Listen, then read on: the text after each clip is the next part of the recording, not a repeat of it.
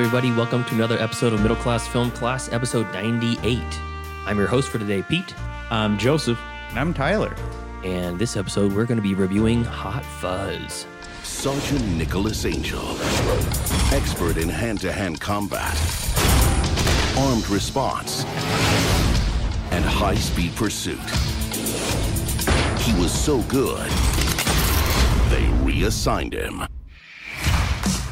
Statistically, Sanford is the safest village in the country. Now, this big city cop You ever fired two guns whilst jumping through the air? No, You ever fired one gun whilst jumping through the air? no. must learn how to think small. Morning for Swan's escape. The swans escaped. Can you describe it to me? About two foot tall. Yep. Uh, long, slender neck. Three people have died in a week. Accidents happen all the time. What makes you think it was murder? There hasn't been a murder in 20 years. You're saying this wasn't an accident? Got a mustache. I know. Oh, nice. Yeah. I, li- I like that. Actually, like that trailer because it doesn't give away hardly anything. Oh, well, the whole trailer does. Oh, well, fuck it. Yeah, it's a really long trailer. All right, I'm still out. No more trailers. Banished. It's crazy. like your trailers even back like earlier trailers, like around this time, gave a lot away. They're It's like, about the journey, man. No, I don't want. I and don't- even trailers and movies, they're like, how long is this thing? Like it's like three minutes long. yeah, give me like a good 60 second teaser or something. Even Hmm. that, even that could be too long. You know what I got a problem with? The movie theaters will movie start time five o'clock, movie actual start time like five thirty. Yeah. you got like thirty minutes of trailers and like pre-show bullshit. Quizzes. Yeah, Qu- yeah, quizzes.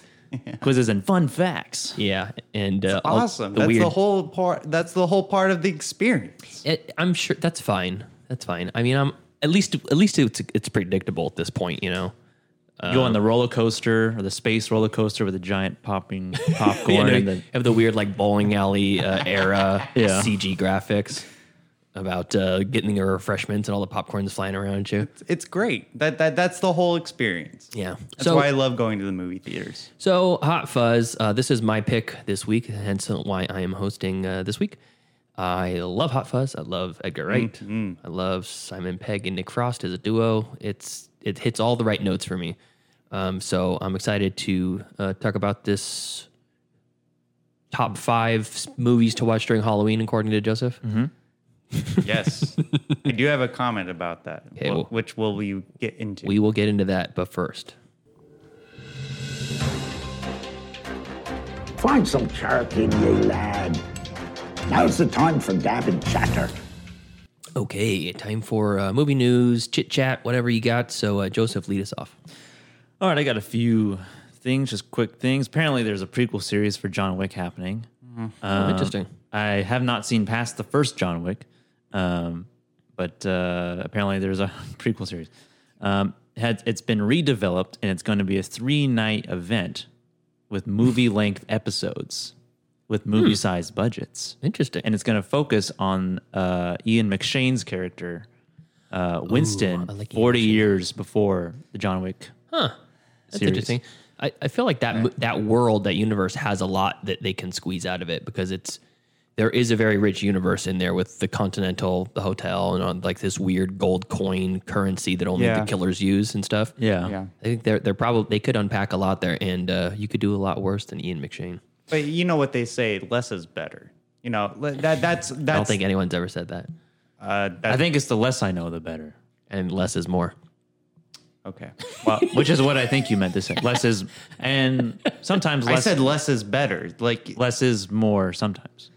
I don't know. I I, I feel Tell that like to James Bond. I, I I feel like uh, the John Wick series really is successful on the idea that you interpret uh, the uh, things that you don't know rather than uh, what you do know. Now, this is a, a three night event that kind of reminds me of the new uh, Netflix Fear Street movie series. Three weeks in a row, released every Friday, three movies. Um, and that was successful. I mean, the fact that the qu- the content was quality probably helped, but I liked it. It made me like it's not like watching a TV show week after week serialized, which you don't get much anymore. At least I don't. Yeah, it's they're movie length episodes, and they're not related to each other. Mm-hmm. The stories aren't. Oh, they're not. They're not going to be. No, I'm asking you. Oh, oh, the the Fear Street. Yeah. yeah, no, they are. The whole story you could watch it as like one long movie if you wa- Oh, okay. So wanted the to. movies are linked. They are. Yeah, the story is about it's like a, a witch named Sarah Fear, Mm-hmm. and she's it's one's in the modern day 1994, and then Oh, okay. one's 1978. It's like the camp killer story, and then the Mm. other one's in 1600s, the s- origin story of the witch. It's uh, kind of like the Sherlock series.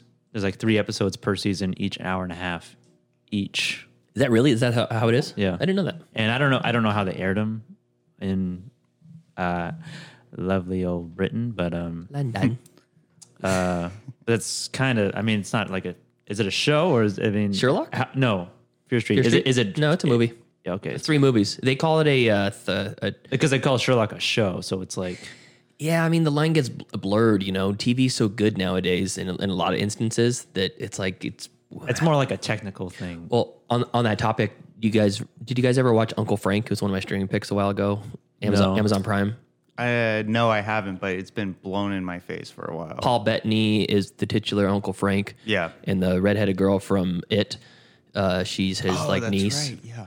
really really good uh, movie um but uh, that that was only released on Amazon Prime and it it was nominated for an Emmy instead of a like an Oscar because it's was not released in theaters but it is for sure a movie But and there are Netflix movies. Well, I, I guess I, I know it's don't know if The Irishman was released in theaters. Was I it? think it was they they li- released it in a few I feel like theaters they have to do it before the Oscars. They do it- yeah, There's, it's- par- there's parameters. this bullshit rules where you check the box ah, it was in two theaters or it, ha- whatever it has to screen at a festival or something. I don't I don't know but it's dumb it's like just I don't know if it's a movie, then it should be yeah qualified. Sherlock's a TV show but Fear Street that's a movie Yeah, it's weird because like Okay. they're- they're both the length of movies. Mm-hmm.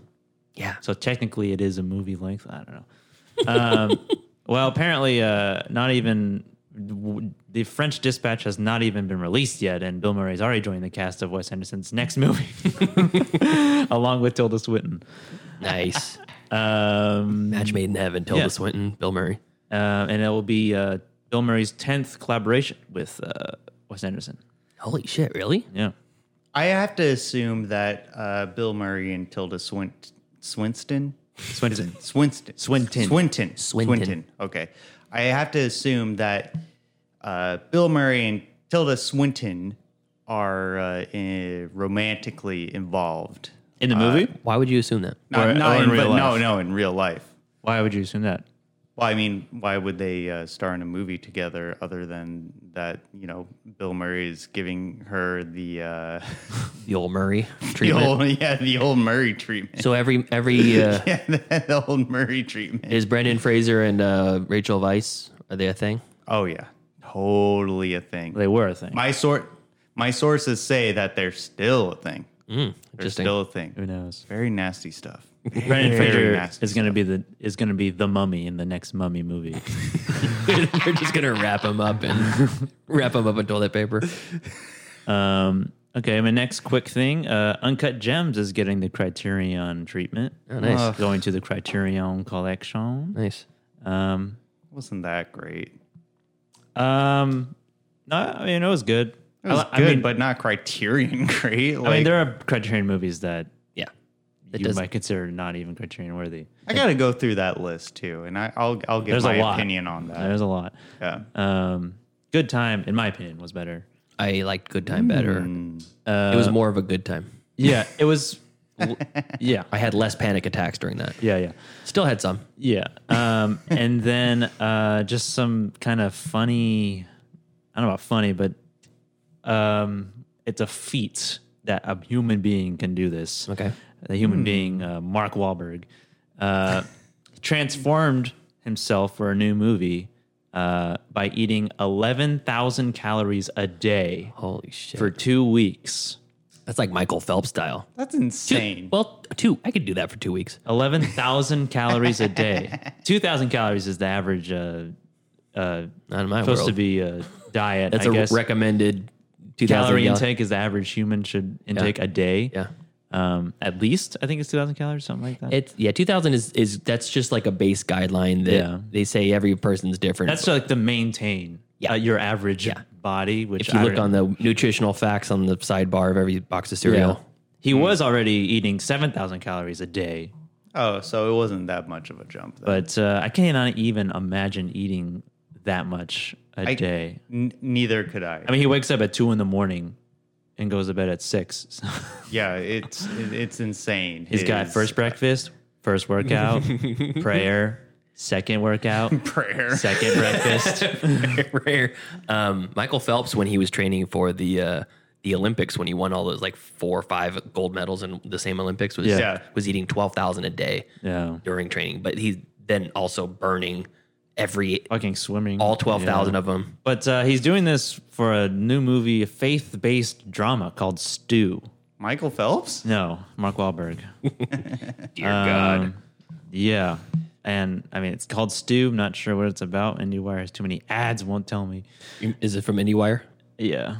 Like It's he a- would say, "Screenshot boy." It's a it's a faith based movie.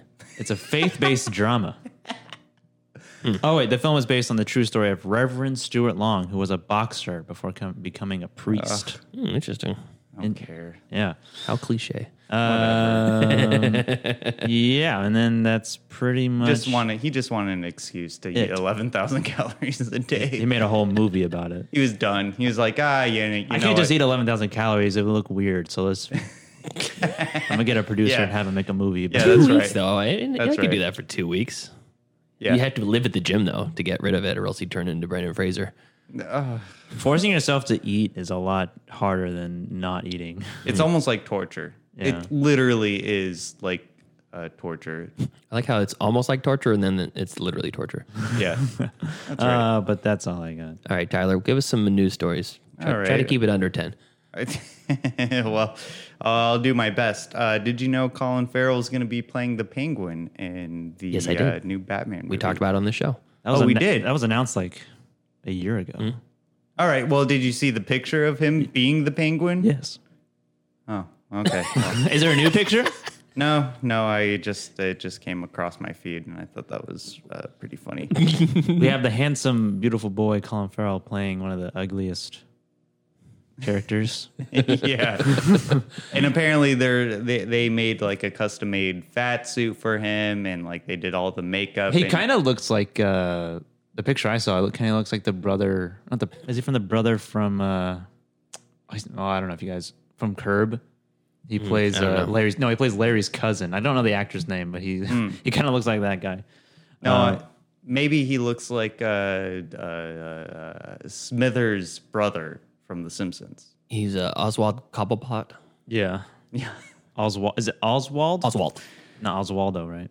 All right, fine, fine. I guess we talked about it. Uh, yeah, so Colin Farrell's playing the Penguin, which is uh, that, even- that was news to me. e- I don't. 'cause you don't- Apparently. This guy, 'cause you Ri- don't pay- Richard Kind. Oh, Richard. Kind. Yes, yes, yes. He Richard kind of looks Kind. like this guy. I like Richard Kind. Oh yeah, he, he does. It's news to Tyler because he just tunes out when me and Joseph are talking. Yeah, yeah, that's right. He's thinking about Danzig and My Chemical Romance. That, that, that yeah, that's absolutely correct. Uh, um, so, anyways, uh, next news story is Nicolas Cage. He does not want to go to mainstream Hollywood movies anymore. uh, he has found his niche, which apparently, uh, I think he has a cult following now. Like, I think It's been that way for a long time. well, I think it's more pronounced though. Like like now in our modern age, Nicolas Cage is more so when you see Nicolas Cage on a movie, you're just like, ooh, Nicolas Cage. There'll be a select people who will uh, follow him. And there's a number Yeah. of people that will instantly tap out. It's not yeah, exactly. And it's not like a it's not like national treasure. It's All like- these uh, genre directors are uh, gonna are like clamoring for his presence. It's kind of weird how that phrase, like the second you say a genre flick, you know what you're getting yourself into. But it's Yeah. like that is a word that also just means what the movie's about. Yeah, yeah. But the 2nd Mm-hmm. you say, "Oh, this is a genre movie," They, well, it's the directors who pigeonhole themselves yeah, either on purpose or by accident into making a certain kind of movie. Uh, well, yeah, supposedly. I, I would say that they know what they're getting themselves into, especially if you hired Nicolas Cage as your lead act. Like, you But I- know, I, want to know how much he gets paid for some of these movies because the budget on a lot of them don't look good, and is it, it like they're they're pretty low. is it because they spent all the money on Cage, Mm. or is it a low budget movie and he's also low budget? He's also a producer on some of them.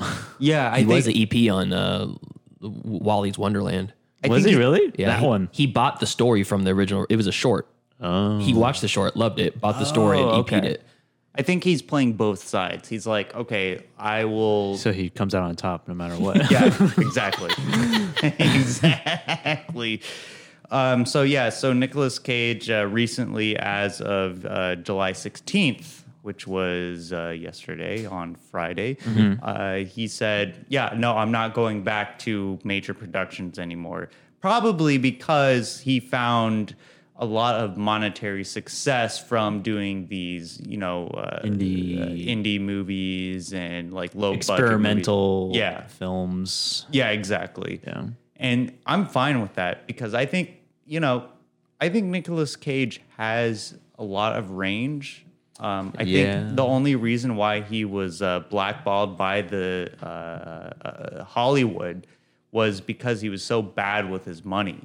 You know, what like- was his last like major production? Uh, Sorcerer's Apprentice, National Treasure. Yeah, National yeah. Treasure Two, Yeah. Book of Yes. Secrets. um, yeah, because like after that, it just kind of gets. I feel like he just maybe he just started doing more smaller films. Well, he got at the same time, and then he just kind of got he well, got went in that trouble direction. with the IRS. Yeah, he owed a bunch of money to the to the tax man, so he started doing pretty much any, anything, anything. that- Bangkok, Thailand, but he also does like you know like or Bangkok direct- Dangerous. Or whatever You know, it's oh yeah, that's it. Bangkok. Uh, Dangerous.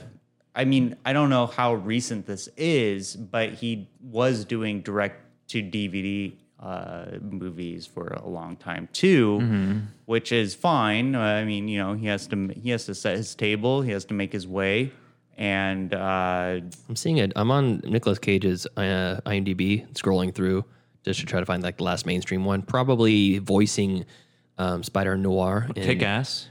Yeah, that was a Kick- while ago. Was kick, was Uh, I kick don't- ass a major? yeah, it- it was it- major. release. Yeah, yeah, it was. it was, but like it kind of s- kicked off his like uh, role into like obscure. I don't think. So. I don't roles. think. So. I think that he.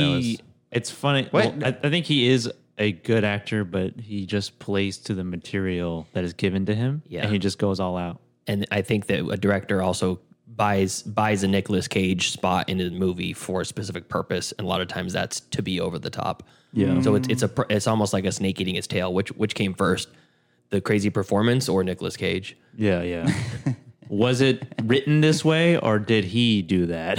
Y- yeah. he made a choice, Ah, I think I think Nicolas Or the- Cage made it. or the that way. director was like hoping, like he wrote it knowing that he would do that.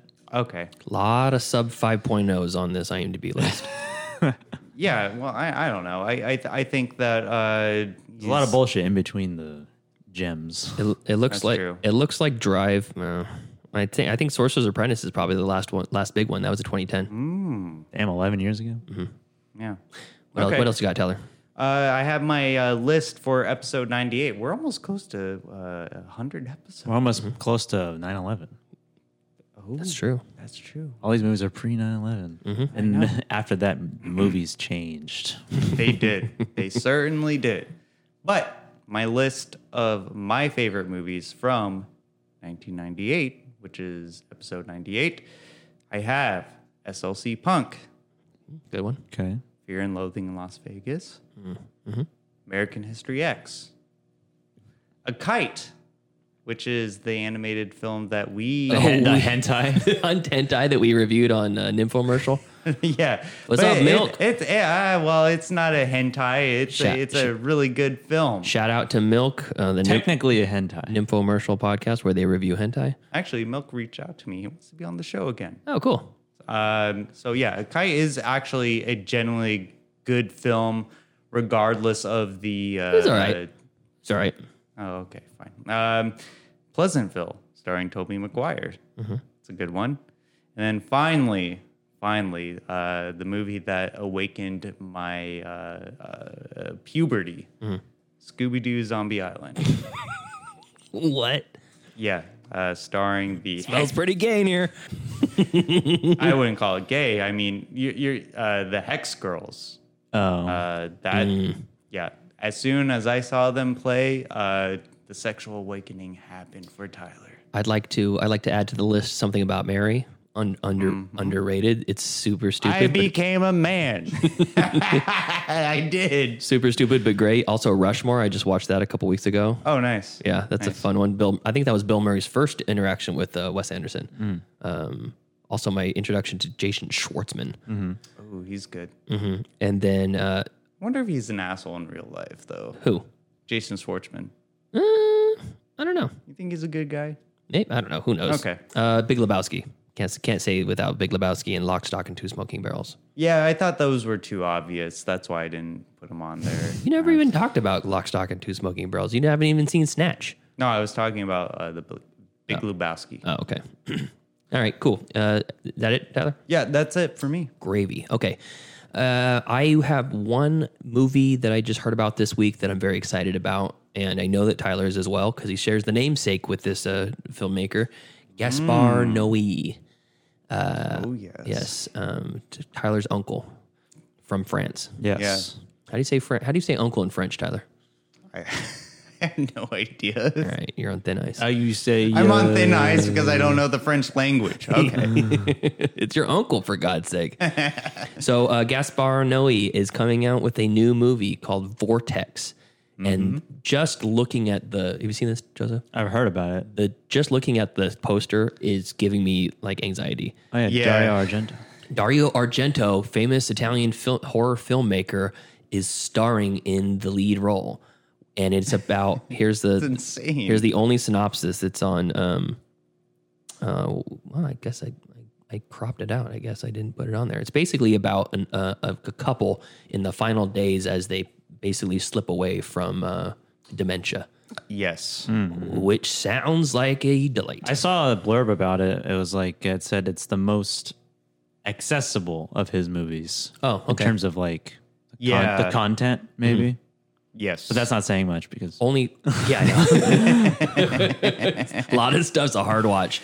It is. is. So it's a starring Ar- Dario Argento, Alex Lutz, and Francois Lebrun. Uh, basically, his it's a husband and wife, older husband and wife, and I'm assuming their younger son, Mm-hmm. who's like middle aged or whatever. But it looks sad. Can't wait to get sad. Gaspar Noe. Yeah, I think it's going to be. Uh, from what I've heard, it's going to be shot uh, when you're watching the film. It's going to be two screens on the same screen. let's get sad in here. yeah. I don't So- want. I don't want to speculate much about it. I don't want to hear anything about it. So you can, Oh, okay. I, well, all right. I don't want to. I read a much. I read a lot about into I don't it. want to. I don't want to. Why would you read about it? Well, because I'm you- excited about it. But why don't you just wait for the movie to come out? Build the anticipation. Eh, you know, I He's impatient. Yeah. yeah, I, yeah, that's right. Okay. So that is the uh, the only thing I saw in news that uh, uh, boiled my biscuit. Mm-hmm. But Boil your business. we did get a listener uh, email that I wanted to read from uh, fan, uh, a friend of the show, listener Brendan. oh, Brendan. And this is uh, this is Brendan's email. It's called "A Letter to Each of You." Oh no. It's not. It's not Denver Jeff. Yeah, Je- yeah. Denver Jeff is. I don't know Seems where he's bad, at. though. Jeff, if you're listening, please write in again or send us a voicemail. The letter for Tyler is C. Okay, so Brendan writes Hey, classmates, happy to see you still chugging along. Here's a letter to each of you. Dear Pete, I agree that the best movie from 1997 was The Fifth Element. Your taste is impeccable. Ugh. All right, your uh, payment is in the mail, Brendan. pay, pay him to say that. Um, Dear Tyler, I always appreciate your hot takes. You're right. I just like the rest of your fan. and I'm and and just like the rest of your fans, I anx- anxiously await your next one. So keep more hot takes. We want more conspiriously too, Tyler. Yeah. Produce some goddamn When's the content. next one? Well, you know, as This but- would this would be a great uh, uh, movie to do a conspiriously on. There's a lot of like cult stuff, the hot fuzz. Actually, no. I'm working on one on uh, the Space Jam Legacy. Okay, we'll get to see that in Like seven as, soo- weeks. as soon as I, I as soon as I watched Space Jam Legacy, I already started penning down some thoughts. That, that's great. Get it, get it to the listeners in a timely fashion. We'd want to hear I'll on try. episode 109. I'll try. All right. You're up, up till four in the morning last night. Produced for this goddamn show. I'm working on a lot of other stuff. Yeah. For for what? For do the are, are there classmates that are listening to your songs and going in the garbage? Uh, yeah, probably not. yeah. Listen, you, with you have Tyler. yeah, you have a fan base right here. I know. Um, and then uh, J- uh, Brendan continues, dear Joseph. I'm sorry to say this, but after you gave a C minus to Brokeback Mountain a couple weeks ago, it left me scratching my head. Like, what is a really good movie to you then? What makes you passionate about f- a film? Keep up the good fight, listener Brendan. How do you respond to that, Joseph? So he's asking me. What's he asking me? He says, Why are you giving? "What is a really good movie to you? What, makes you passionate about a film? Passionate about a film or film? A film? Um, what is a really good movie to me? Well, not Brokeback Mountain. It's not that coming. Why are you scratching your head about this? Uh, why are you so confused about this movie that is so boring, and the music is so uninteresting, and the characters are so unlikable, and the only reason they're together is to have sex with each other? That's the point. Why did I not like that? It's a forbidden love. It's uh sure. I mean, fine, it is, but at the at, it, it's dated in that sense. Mm-hmm. It's not forbidden anymore. Yeah, maybe in Wyo- Wyoming it is. Maybe it's just not as accepting over there. Yeah, Um, but um, I don't know. For Brokeback Mountain, I just found it boring. I know it's a good movie. I just thought it was not interesting. it's a per, more of a personal rating than an objective rating. Like I'm not saying it's a bad movie. I'm just saying that I don't like it. Uh, I love it. You know, I love it. Like for me, here, here Here's a hot take for you, Brendan. Brokeback Mountain is bad in my opinion. it's not bad. Come on, that's that's too strong. he said in that is he- he's- way hey, too strong. He said in his opinion. in my opinion. It's not a movie that I would want to watch ever again. Um, Not that like the acting was great, the, you know, the writing was good, you know, and, and cinematography was great, you know, it's all technically great, but but the music didn't land for you. pieced together, Yeah. it was not pieced together in a way that worked with Mm. me. Um, a great movie for me, Children of Men, fantastic movie. nice. Great acting, great writing, great cinematography, great directing all Mm-hmm. Great- pieced great together concept. very well. Great music, just all pieced well together. It evoked a great emotion out of me. Cry Mm. every time. Lord of the Rings trilogy, all fucking great. Cry every time I watch it. You know, You bow for no man. I mean, um, Space Jam almost as good as How Rogue. dare you? How dare you? Wait, you bring that wait, up? wait, wait, wait, Space Jam one or two? Oh, two. Sorry. Okay. Two. Um, but um, passion about film is that that it's it's What? What? Yeah. What makes you passionate about a film? um about a film or film. A film.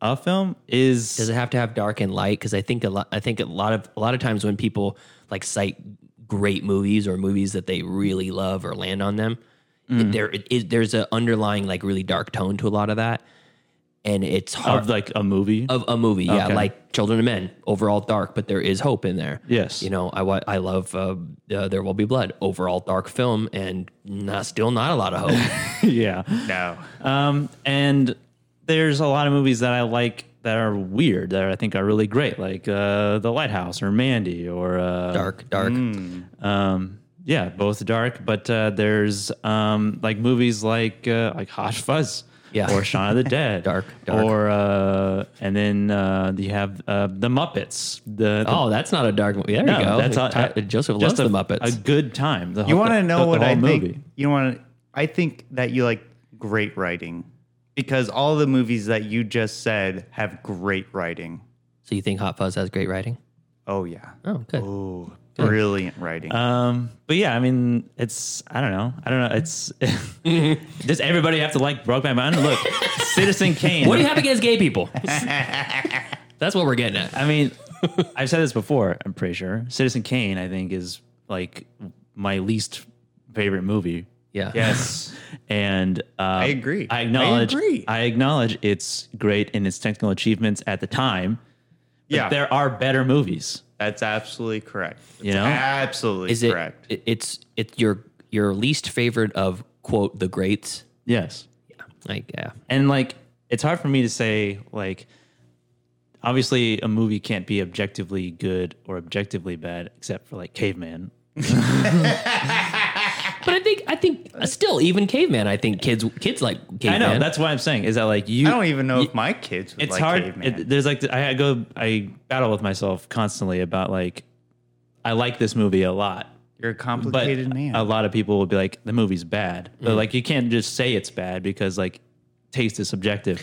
So it's like it's like going to a museum, like especially uh like a modern art. I was just gonna say you read my mind. No, you go to a modern art museum and certain people's like eyeballs detach from their skulls from their eyes rolling so hard at what is considered art. Yes. You know? and then some people look at it and like, I just see the duality of man and that smear of shit on a p- canvas with a banana taped to it. Yeah. Or something. All Yeah. I've got from this is that we should look to Joseph for film recommendations.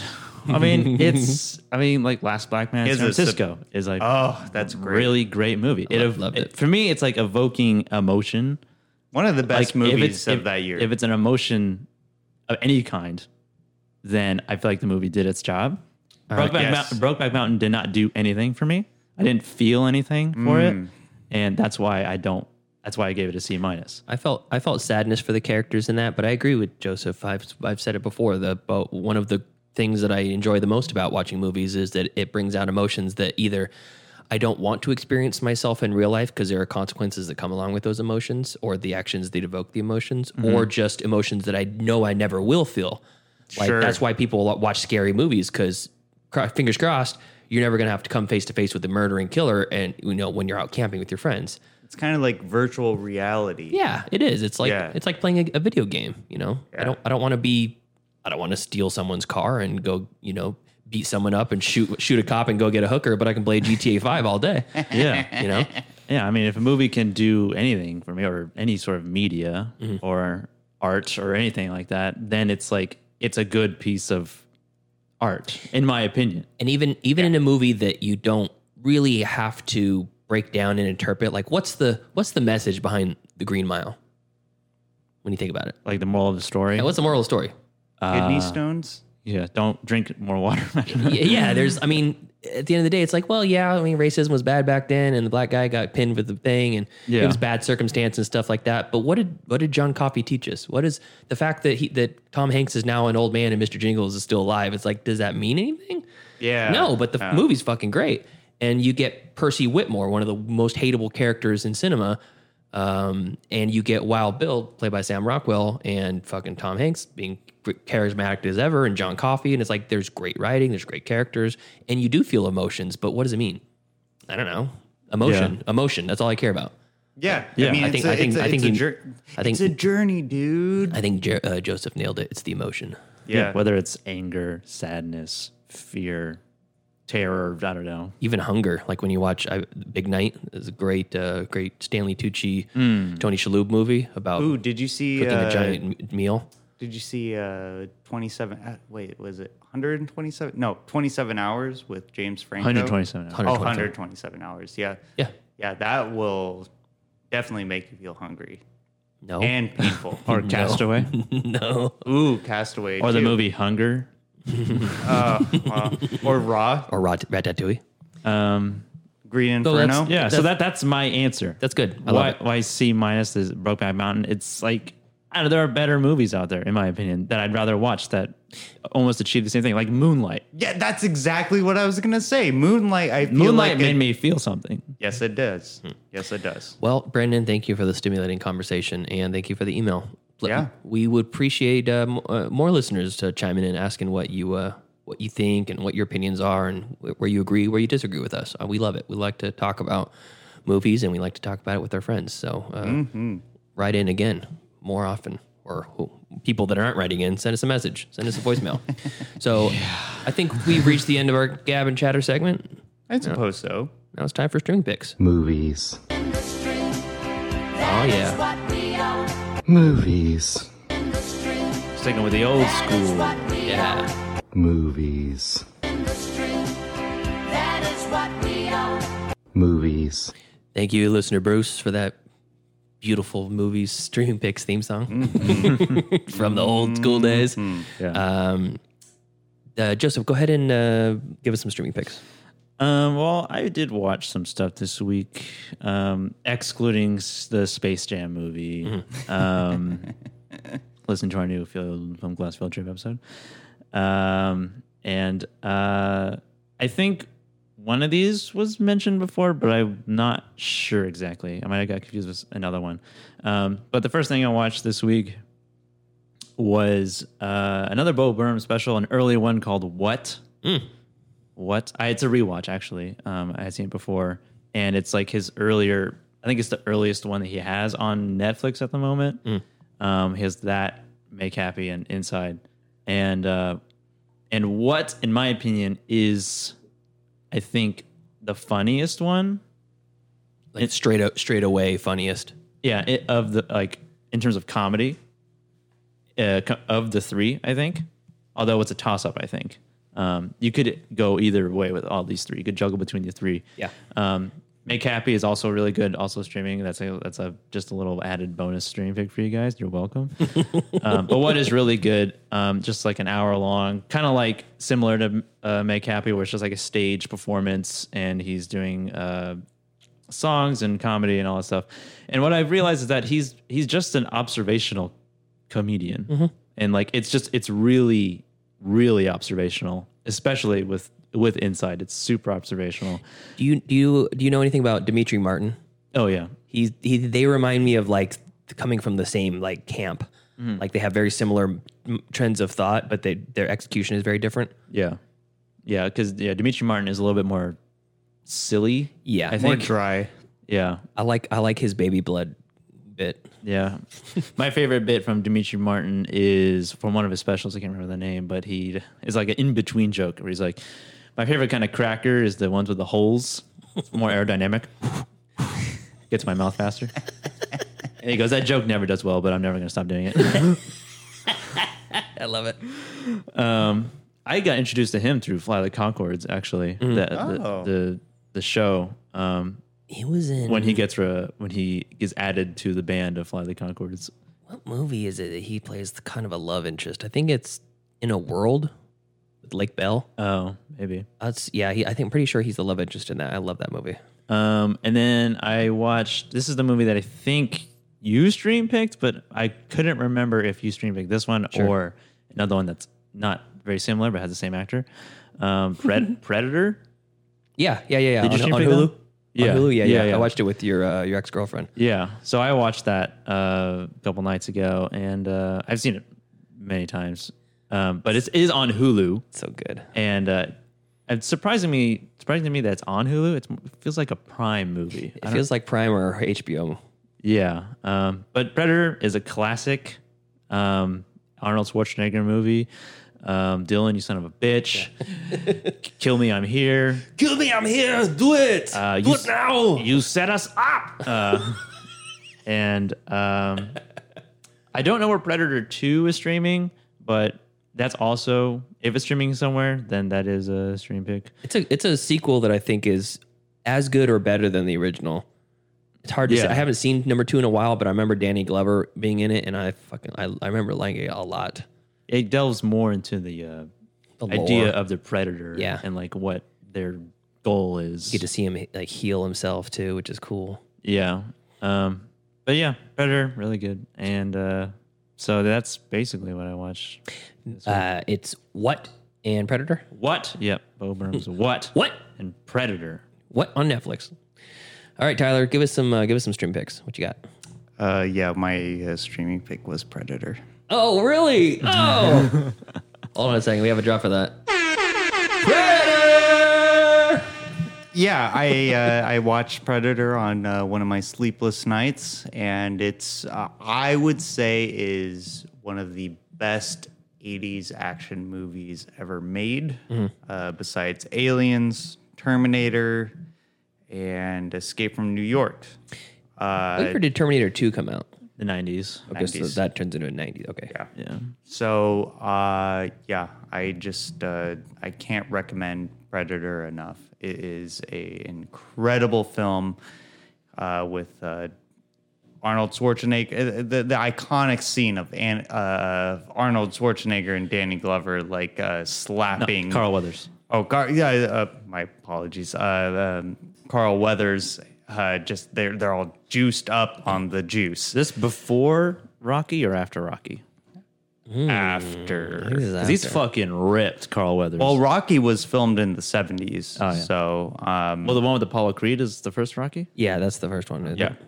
Uh, Which is the one when he dies. that was Rocky Four. Isn't no, it? it was With Drago? not Rocky Four. Why is that funny? Isn't Uh, Drago in Rocky 4? Is it Rocky Four? Oh, well, I can't remember. I, I Maybe don't it's know. Rocky 2. I don't know. Ah, well, Apollo whatever. Apollo Creed makes an yeah, it is. That's Dra- Ivan Drago, Rocky Four.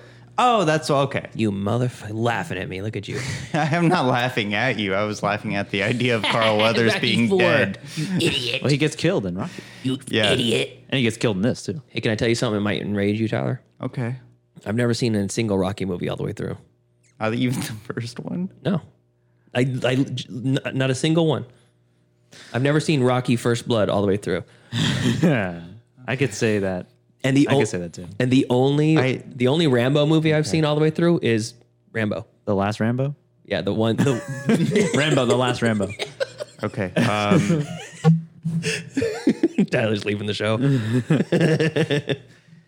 uh, yeah. So, uh, yeah, Predator is my streaming pick. It's an incredible, incredible action movie. Also with Je- And- another uh, movie starring Arnold Schwarzenegger and Jesse Ventura. The other Yeah, one, oh, yeah. the other one being Running Man. Jesse Yeah. Ventura's in that too. Yeah. I He still, plays I one of that's a the. still haven't seen Running Man. One Yeah, of that's the- a good one. One of the runners. or- I'm sure it's on Amazon Prime. But anyways, uh, I want to kind of get to this uh, really quickly. Uh, you know, I, I haven't had a good week. I've had a good week. It's been really hard uh, existing as myself, and so, you know, uh, yeah, Predator is my only streaming pick. But uh, I have also been watching X Files, so I encourage. Where, where's that? I encourage, nay, demand everyone who is a fan of me. Apparently, I have fans. I don't. I, I'm not. I don't know why anyone's a fan of me. Uh, watch X Files on Hulu. The whole series is on Hulu. So uh, I've been watching that. That's a streaming pick. Well, no, it's, I feel like you've mentioned it before, though. I have. I, th- that's why I was. Predator was mentioned before, though, too. So Was it really? yeah, he's. I, we just. He just. Re, I mean, Again, t- tuning out while we're listening. Oh yeah. I'm not Me and Uh, listening Joseph at are just all. talking, Yeah, just no. staring at the ground, I'm literally like just like in my own world. Um, but anyways, uh, taking yeah. selfies over there, I know. I know. TikToking. I know. I, uh, I I'm basically just only here as a uh, empty body for this uh, podcast. He's a more of a mascot than anything. Uh, yeah. So uh, yeah, Predator was my uh, streaming pick. That was the only thing. Uh, that was the only movie that I watched besides uh, that Yeah. Fakakta uh, the Space Jam sequel. Oh my gosh, yeah. Please watch our Space Jam field trip episode. We took a bullet for all of you. I know it's it was a good episode. I love that one. I I hate to think that we watched Space Jam 2, subjected In ourselves to vain. that, and then no one listens to it because that was rough. yeah. All right, so all right, my streaming picks for the week. I have. Uh, I wanted to specifically mention. I don't think this is streaming anywhere, but we did go to the Red Museum with Mm. uh, hosted by uh, local celebrity Adam, Adam Murphy, friend of the show, Yes. and uh, we watched The Big Trouble in Little China from 1986, and it was Oh, so my good. first time watching that movie, and I fucking loved it. It's so good. I think it's my new favorite like action adventure 80s movie. Not a pure Mm-hmm. not pure action, like comedy action. yeah, like fun adventure action. Yeah. It it I was laughing throughout. I was like dumbfounded with some of the ridiculousness of it. And it Yeah.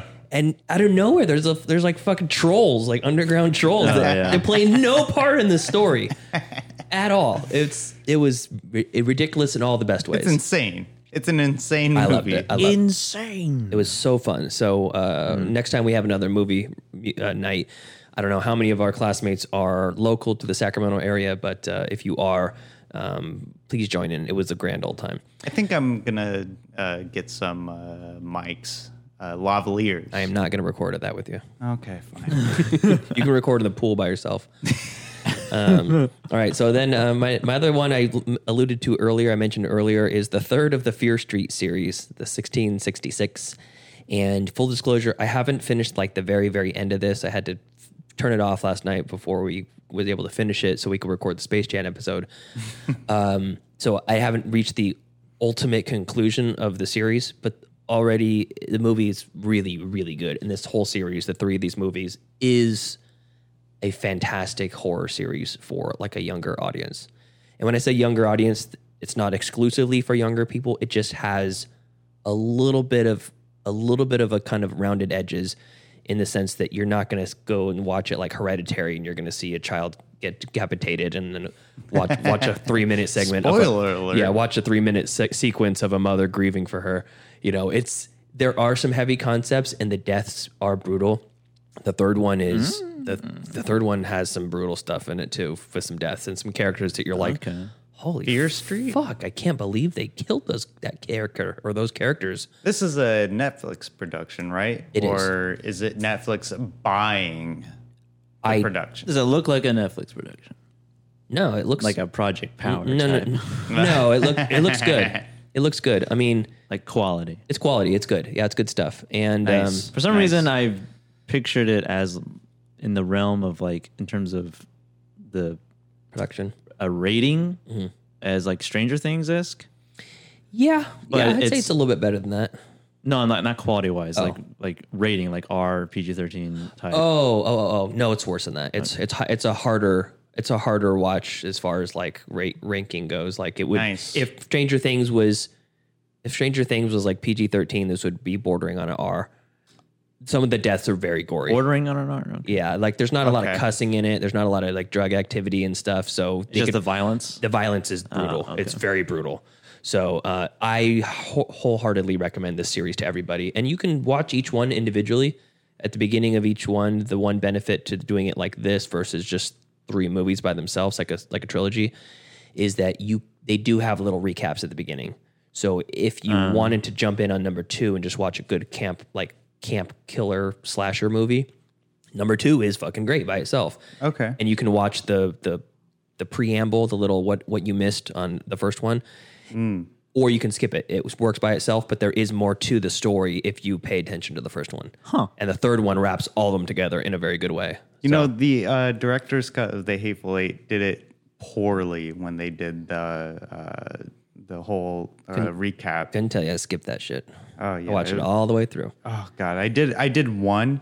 I uh, after the uh, Did it- first. Recaps. Yeah, I did. If you turn it, if you X out of it and then go back in, it'll it'll say you know on the last episode of Dragon Ball Z. They they play the whole intro of the first movie and then go into a recap. It's like 13 minutes long. Don't Oh. bother with it. It's terrible. So though that that is um very much a uh, strong recommendation, although I feel a little bit dirty saying it because I haven't finished like the last thirty minutes of it or twenty five minutes of it. Or whatever. Ah. It's a two hour last um, feature. Two hours. Yeah, it's good. So, um, but any- Okay. but anyways, the one the one that su- completely surprised me that I watched this week is called Barb and Star Go to Vista Del Mar, and it's streaming on Hulu, and it is. It, it looks like a, a Judd Apatow production that's crossed with Tim and Eric, like a like a really long Saturday Night Live. sk- It looks like a Saturday Night Live movie, and it stars Kristen Wiig and another actress which I've never seen before. I don't. I looked it up her like her her pedigree, and I, I hadn't really seen anything that she was in. Uh, Annie Mumolo. Don't know. Don't know specifically who she is. And Yeah. Jamie Dornan is in it from Fifty Shades of Grey. Oh, Damon Wayans Jr. And I think those are the only two only people that really matter in the movie. Oh, and uh, some of the like the some of the uh, f- like ancillary characters is uh, Fortune Feimster, the comedian, Phyllis from uh, Phyllis Smith, who plays uh, Phyllis from The Office. Oh. and Vanessa Bayer, she's a uh, Saturday Night Live alumni. Mm-hmm. So it does feel like a Saturday Night Live sketch in some aspects of it, but it, it, in the best possible way, kind of like a, a Wayne's World, like a good version of a Saturday Night Live sketch. Oh, okay. So the story of Barb and Star go to Vista Del Mar is basically they're two two best friends that are like, are they lesbians or are they just really good friends? And they're like, mm, it's, I mean, it's Ki- Kristen Wiig, so you're, you know, mid forties, something, early forties, living together, Yeah. in the Midwest somewhere, an unnamed place, and they work at a furniture store together, and they lose their job, and they decide to take a trip to this paradise in their mind called Vista Del Mar, and it's basically it's like this kind of shitty Florida property, like Palm Springs sort of thing, but in Florida. and it's them cutting loose and they like do drugs and like have like fuck these random strangers and stuff but they're so wholesome the characters are so ridiculous it's almost like like breeze mom two versions of breeze mom talking back and forth Who? to each other my uh the love love of my life the lovely brianna Oh, okay. yeah her mom uh is Her, mo- her mom's going to Florida and Yes. uh, yes, having her way with strangers in culottes. Yeah. Um, okay. But the there's also an underarching like world domination. I'm gonna kill everybody plot from an evil villain who's like an albino that can't see the sun. Wait, hold on. That's a very hard right right there. Yes. What? Sh- It's like Mugatu from Zoolander, like that version of a insane over the top uh, villain, Mm, also mhm. played by Kristen Wiig. Mm-hmm. so, it is banana. This movie is fucking nuts. Every scene, I'm like, what is happening in this? I love this. crab is talking to them now, like giving them sagely crab. advice. Yeah, there's a scene when a crab starts talking to them, and, and you're like, is that Morgan Freeman? Did they get Morgan Freeman for that? And at the, at the end of the scene, if you're going to watch this movie, just skip ahead like 30 seconds, but I have to say this because it fucking cracked me up so much. Yeah. This crab is talking to them and giving them sage life advice. This crab. and Bree's like, Bree's watching this with me and she goes, Is that actually Morgan Freeman? and look it up on IMDb and it's not. Some white guy. And the, Uh. the crab at the end of the conversation, he goes, He's like, Well, Barb, I hope you take my advice if it's it's uh, uh, something like you know uh, it's the best advice I can give, or my name isn't Morgan Freeman with a D. And it's it's so ridic it's so ridiculous, and there's That like a- sounds fun. It is That fun. sounds like a It really is fun movie. One of the funnest movies I've seen in a long time, but it does not take itself seriously at all. Do Awesome. not do not expect to have any continuity in the story. there's pier- there's pierced labias. There's uh, wait scene. no, not scene. Oh, okay. In conversation. Oh. It there's like they're they're so like ridiculous and wholesome. It's like two busybodies, chatty Cathy's, just talking back and forth to each other, and they're That's best going to be in the show notes. Pierce labia.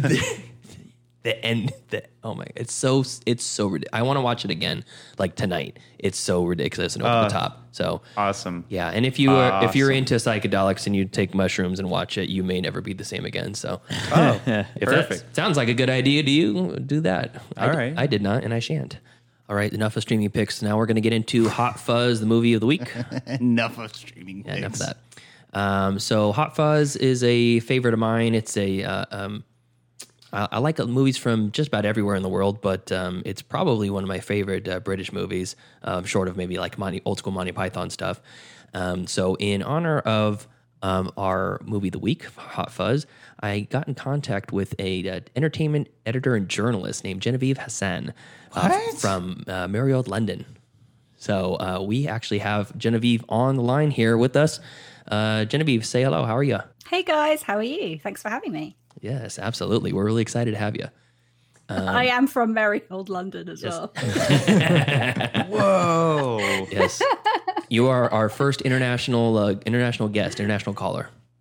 I'm very privileged. Tuning And, in uh, live. am I the token British person you have on uh, the, the episode today? You, yeah, you are, and we have a, we have a token Swede as well. Joseph's Joseph's brother is in Sweden. Ah, yeah, but he's not Sweden though. He just can't. He just lives there. Yeah, you might have some Swedish. My, funny enough, my brother-in-law is in Sweden as well. Oh, maybe they're the same Yeah. person. Mm-hmm. You guys are cousins. Um, so, uh, so, so Genevieve has a, a show, Celebrity Catch Up, Life After That Thing I Did podcast, which is uh, very popular, hit number one in the TV film uh, iTunes charts in the UK a few months ago, and is uh, listened to around the world, but over 100 countries.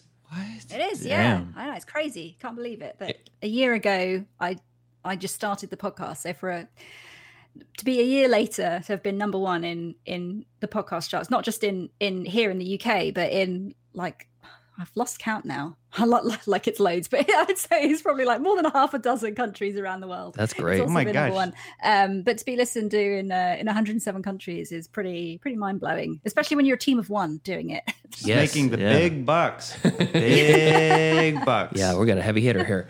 Um, and so you're you've done you've done the podcast, but before that, you have uh, almost 20 years of experience in entertainment uh, editing, editing and uh, journalism. So uh, tell us a little bit about that. Yes, I mean it was something that I'd always wanted to do. I think when I was younger, I was just I got into music really early, kind of like when I was about five years old, and was really into film and and I just really loved entertainmenty stuff. Mhm. And um and it just it's that thing where you know with like your dream job where you happen to be doing something that you really enjoy and you get paid for it. And it's like you know this is great. And so I spent um uh, yeah I've been doing it for like twenty years, but um which makes me sound really old and probably am. I'm It- it's 40 crazy now, but it's crazy when you when you look back uh, uh, retrospectively and you're like, it's been two decades. What was yeah, the I know. That's- what What was the movie or band that got you into this? No, well, th- the weird thing, like, it wasn't one thing that that got me into it. I mean, like, my parents were the kind of people that we would go on car journeys, and I'd have to listen to whatever music they wanted to listen to. So Hmm. Mm. I was brought up on Barry Manilow, ABBA, you know, all that kind of good stuff. Love ABBA. Barry Um, and uh, and the first film I ever saw in the cinema, which I don't know if any of if you guys have seen it, was Return to Oz, starring Oh. Rosa Balk. we actually did a whole episode on Return to Oz. And the wheelies scared the crap out of me because I Hell was like yeah. five when I saw it. Um, Yeah. Terrifying. not to mention Princess Mombi taking her head off. I mean, that was just Dorothy that was like really Gale. scary for, for a child to watch. Um, but I just really got into it, and then I started watching like horror film. I saw Nightmare on Elm Street when I was seven. I was like, yeah, this is same here. this, this is just, I just loved watching horror films. And, and I learned from a young age that I needed to watch these films with no sound because they were less scary. the soundtracks made them much worse. It's much better watching Johnny Depp be pulled into a bed and blood shoot out of it when you can't hear what's going on. Um, so, uh, yeah, I just loved watching films and everything. And I kind of thought, and when I discovered that you could do this for a living, like, you know, actually speak to these people and write about it, I was like, wow, yeah, I mean, sign me up for that. I'm all in. Um, so yeah, so very lucky where where I you know ended up in a job where I got to Amazing. the the, un, the unglamorous side of it was standing on red carpets for hours, waiting in the cold and rain in England to speak to people for two minutes. Yeah. Um, but then also get to sit in expensive hotel rooms uh, speaking to A-list stars um, Oh for, for like three minutes at a time. But sometimes they were great three minutes. That's so Yeah. cool. That's so cool. That that really is a fantastic way to make a living. So good on It you. is, yeah. Very lucky. Um, and uh, I, I wanted you and I had spoke a little uh, while ago when we first uh, made contact and kind of set Yeah. up for this, and and you had some great. Just I mean, over the years, I'm sure you have all kinds of great stories, but you had a really interesting one about your wedding that just blew me away. Can you tell our uh, classmates what uh, what that story is about? Yeah, so um, me and my husband were engaged for like four years before we got married, and and in that time, I started collecting congratulatory wedding messages from some of the celebrities that I was interviewing, and it started out with me just wanting to get Kiefer Sutherland to record one. Especially for my husband, I kind of thought, you know, this is going to be a gift, my Ooh, wedding big gift to him, boss. because he was a massive 24 fan. And I thought, you know, it'd be kind of cool, get Kiefer to say something. Um, and then I did it, but then it just like morphed into this bigger thing, and um, and I just started collecting them from all the people that I was interviewing, and we played them out at our wedding reception, saying, um, "Here are some." Messages from people that sadly couldn't be here today, and people were expecting like a random aunt or uncle that that couldn't be there because um, Uh-huh. we actually got married at London Zoo, and um, That's and- cool. and- and we were we were restricted by numbers to 70 people. So people thought, oh, you know, these are just people that couldn't be there. Um, but it ended up being like John Cusack, Russell Brand, Kiefer, Keanu Reeves, Michael Sheen, Wow. Ron Howard, all these people. and they all played A-list. along. That's an A-list saying- celebrities list. they, all, they were really good about it. They all played along, saying like, "Oh, hey Genevieve and Ian, sorry we couldn't be there, but you know, Oh I'm, I'm in Hollywood making a million million dollar movie, so uh, you know, sorry, we can't be there, but have a lovely day." Um, and this was back in like 2009 to 13, we're like Oh well my before Cameo, uh, so it was pretty unique and um, and surprised everyone. And it's something brilliant that that we can look back on. Yeah, and that's um, and it's one of great. those things where at the time when I was asking the celebrities to record them. I said, this isn't going to be seen by anyone other than our wedding guests. And I've been true to my word. That That's pretty much is great. like I've never posted it on social media. I've never posted it for people to see anywhere. It's like literally the people that were at our wedding Mm, have that- seen it, and a handful of very close friends that have been my friends since we got married. I thought I'm going to show you this. Um, but yeah, it's kind of this thing that that I've um, that I've never really played out to people. Well, or that anything. miss- I've, I've told the story, but never played the videos. yeah, the the mystery of the video is probably uh, just as good as the story because that's a great story. Well, let me ask you this, Genevieve: Are you going to send the videos to us? Tyler, don't you don't don't put that pressure on her. She made a promise to Keanu. Um, I can show you the Keanu video. This is quite funny because he was directly at my husband and he was like, Ian, um, he's like, You're a lucky man. Take Ian. care of her. Don't fuck it up. So he was, he was pretty good. that's fantastic. Um, I'm like, My grandma's going to listen to this. Come on, you're swearing. so so let's let's talk a little bit about Hot Fuzz. What's what do you have? You, do you like the movie? Have you seen it you know, once, twice, ten times? So, funnily enough, I I hadn't actually seen Hot Fuzz until like a couple of weeks before I had Nick Frost as a guest on my podcast um, because it just wasn't one that I, I I guess I just didn't know anything about it and I judged a book by its cover and I just kind of thought Mhm. oh it's just like going to be a be a police comedy Mhm. Mm-hmm. like Hmm. what's Mm. maybe this isn't going to be something that I like is like generally I mean I do like comedies as a genre but I'm kind of like the, the sort of person that likes a film where the bigger the body count the better And so you did have Nick Frost on on your on the podcast. Um, Yes. And um, how how is he? He's, he he seemed like he seems like he'd be a fun guy to talk to. He was. Um, so I'll just piddle back and say that I did actually enjoy Hot Fuzz, even though Oh, I judged great. it book by its cover. Nice. Good.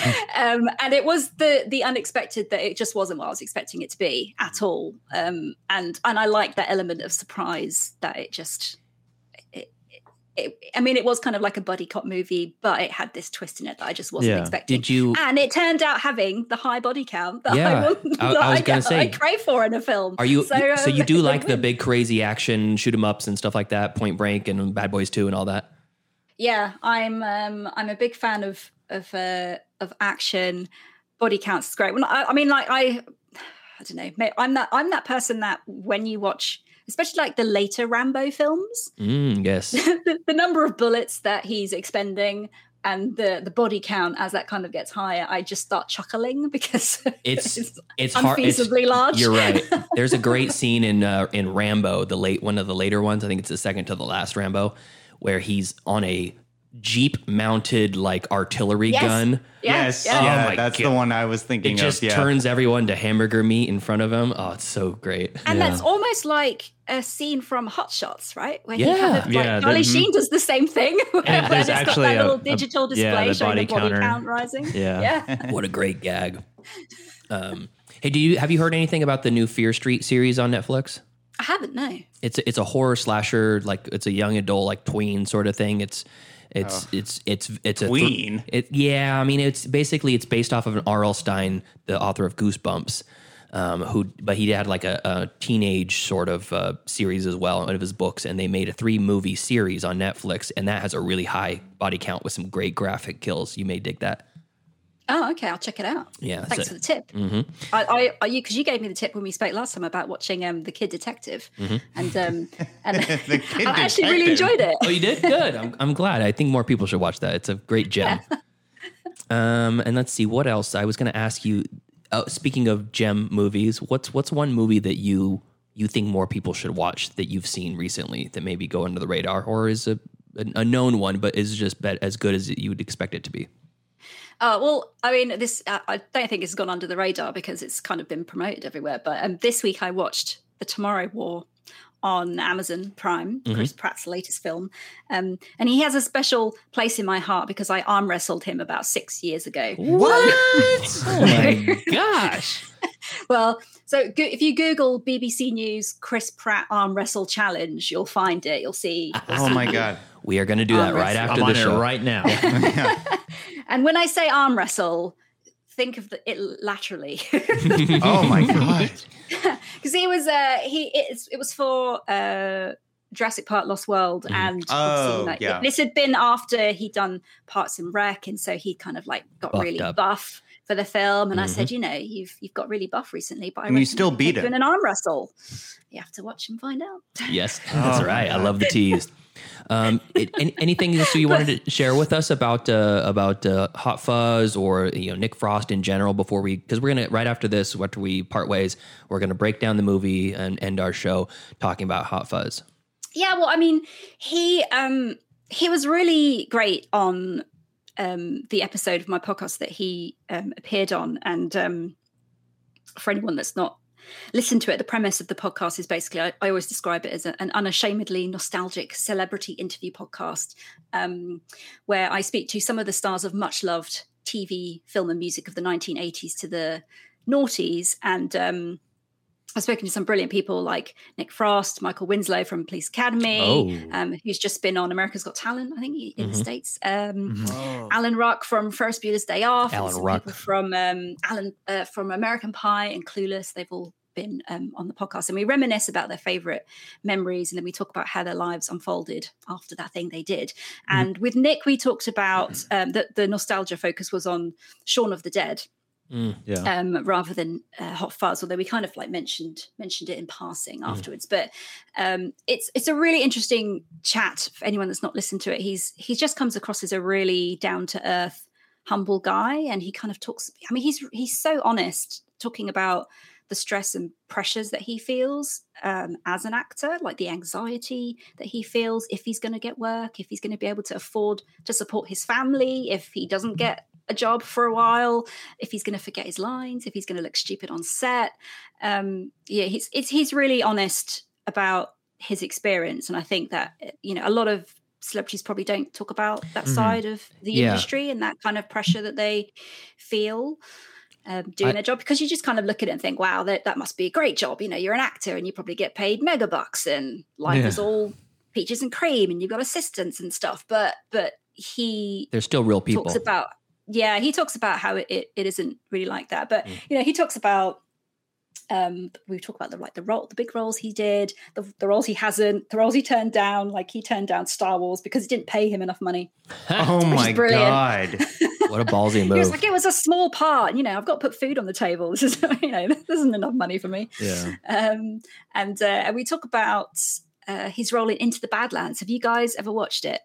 That sounds familiar. No, you you recommended that to me. I haven't I haven't been able to find it available here.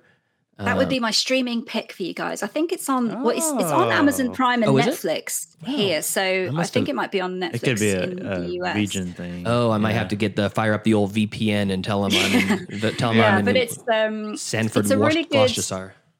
it's a really good TV show set in kind of like uh, uh, I guess like a pop- apocalyptic time where no one has guns anymore. Everyone just uses swords, and uh, the the Badlands are ruled by barons who all kind of like are trying for land grabbing. And Daniel Wu is like the main character who's a, a clipper or an assassin and um he just does like a shit ton of fighting and it's literally the best fight choreography i've ever seen in a tv show they got a Nice. whole bunch of hong kong fighting choreographers over to do every episode like more than half their budget was spent just on the fight choreography That's it's great. literally it's like it's the best thing the body count is insanely high the violence is brilliant the blood and gore is brilliant if you're squeamish you might not like it so much All but right. if you, if you like watching that kind of thing it's perfect We're in. the opening five minutes is a brilliant fight sequence with Daniel Wu, and um, and Nick Frost appears in it from I think it's end of mid- midway through season two.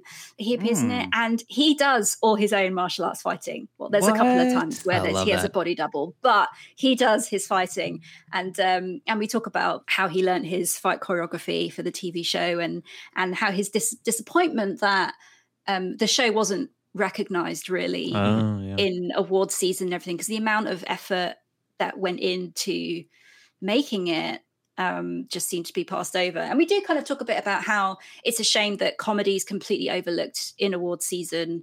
um, and, and horror. we we talk about that on this show quite a bit. yeah, that, and that um, especially him because obviously he's done a lot of comedy. It's like you know, making people laugh is one of the most difficult things that you can do, and yeah, it's not. It's totally pretty much ignored when it comes to award seasons. You might get a, a supporting actor or actress nod for somebody in Yeah, a comedy, but yeah. but it, you know, it's the serious films are the ones that that get the plaudits. it is it But, is um, it is a and- shame. and we Uh, talk about his habit of flushing cakes down the toilet, which um, apparently uh, in the in the US you've got much more powerful flushes than we have here in the UK. And, uh, Oh. and they used to just flush cakes down the toilet, to see What? how much cake you could flush down a toilet. never heard of I this. never this sounds wasteful to me. I, why why not Well, eat the you cake? just talk about that a little bit. It's always Yeah, like, oh, yeah. this is wasteful. But the videos are all on YouTube. You can watch them. It was kind of seeing like uh, basically the uh, they flushed the toilet once. Thought, oh, that's a powerful flush. I wonder if it could flush a cake. So, uh, so we, we tried Naturally, it. That's Naturally. the, that's the bar. That's like that's your uh, qualifier for I do- testing toilets. I would do hard boiled eggs if I was going to test one. can I can I, can I flush twelve hard boiled eggs at once? well, well, Genevieve, it's, it's been a delight. Thank you so much for joining us on the show. Uh, everyone listening here, uh, Thank you for having me. yeah, catch uh, Celebrity Catch Up Life After the Thing I Did. Um, it is available anywhere fine pod- podcasts are found. Uh, season two just wrapped up, and season three starts at the end of this summer. So tune in, subscribe, and listen to the celebrities talk about that thing they did. Um, Genevieve, thank you so much. We'll talk to you soon. Brilliant. Thanks, guys. Yeah, bye bye. Thanks, Genevieve. What a delight. Well, it's cool. Now, when we go to London, uh, we have an apartment to or a house to. Yeah, we can hang, uh, hang out with Genevieve and Keanu and Kiefer. Yeah, and sleep there too. Um, So we don't have to get a hotel. See, Tyler, this is what I'm talking about when overstepping your boundaries, getting into random strangers' pools, demanding wedding footage from new friends we just met. I want to see Keanu. I haven't even seen their face. I want to see the know. videos. I know. no, it was very gracious of her. I, I really, that was a, a lot of fun, and we uh, we broke the international international barrier on the show finally. Yeah. As far as uh, guests are concerned, That's right. yes. All right, so let's uh, let's do some initial thoughts on uh, on Hot Fuzz. I'll do a, a quick breakdown here um, Yeah, for sure. anyone that's anyone that's uh, been under a rock for the last uh, sixteen years or so, or six years or so. Well, I mean, you know, like I, I feel like a lot of people haven't watched Hot Fuzz. Yeah, I mean Genevieve's a per- prime example. Yeah, She exactly. didn't watch it until right before she got Nick Frost booked to the show, and she enjoyed it quite a bit. So, um, Hot Fuzz is from 2007, uh, written and directed by Edgar Wright, um, also uh, of uh, Shaun of the Dead fame, and then later on, World's End, Scott Pilgrim versus the World, Paul. Um, I believe he had some credit in uh, Zombieland as, as well, and uh, Baby Driver. And his new movie, One Night in Soho, Oh, I don't know anything about it. That's right. that looks very interesting with Anya Taylor Joy. Yeah. Oh fuck, I'm on board. Uh, so it's billed as an action comedy mystery thriller, which is perfect, I think. Uh, starring Simon Pegg and Nick Frost playing Nicholas Angel and uh, Danny Butterman, respectively. A fantastic cast, all kinds of cameos from Peter Jackson to Martin Freeman, Bill Nighy, and Edgar Wright himself. All kinds of good people in this uh, in this flick. Um, I love it. Uh, Joseph, what were your initial thoughts? Uh, well, I first watched this movie when it came out in theaters and uh, have seen it, I don't know how many times since then. It's a very, very good movie. Very, f- like, one of my favorite comedies um, out there and buddy cop movies, I suppose. Um, and uh, it's just so, like, fast paced with the editing, with the writing and the, the joke delivery and like the, the subtle jokes in the background. You know, like when there's not a joke happening on the forefront, there's something happening in the background. Oh yeah, Um, it's just constant, just it's just going pretty much the whole time you're watching it, and it makes the two hours go by like that. That's me. That's me snapping. um, and uh, I uh, I referenced this movie one time earlier on this show, our first uh, debut Halloween special, Yes. and I listed it in my top five movies to watch during the Halloween season, and I got a lot of flack for it for no reason. I, I felt it was justified. I at the time it didn't seem like it fit, but after you explained it, I retracted my ire, and I, I agree, and I, I still agree. Yes. I don't know. Yeah, it's it's a holiday movie, if not a movie during a movie to watch during the holiday season, if not to watch specifically during Yeah, Halloween. Yeah, it's not a Halloween movie, but it fits the theme of the season. you got people dressed in robes, black robes, mur- Cults. blood, Yeah, lots lots of great, great conspiracy great happening. kills. It's yeah, I think it fits all the tropes, and then it turns into an action movie, which is also great. Mm-hmm. Um, but uh, yeah, I love this movie. Super fun, timeless. I think It- you can watch it whenever. Uh, Twenty years from now, thirty years from now, if we're not all dead by then. Um, Well, I won't be. uh, we'll see about that. Um, What's that supposed to mean? That Subs- seems like a threat. Survive. Yeah, it's, it's not a threat. It's a promise. that co- coffee and uh, uh, Golden State cider, hard, hard seltzers, White Claws, and cigarettes. yeah, Key to a Uh, long life.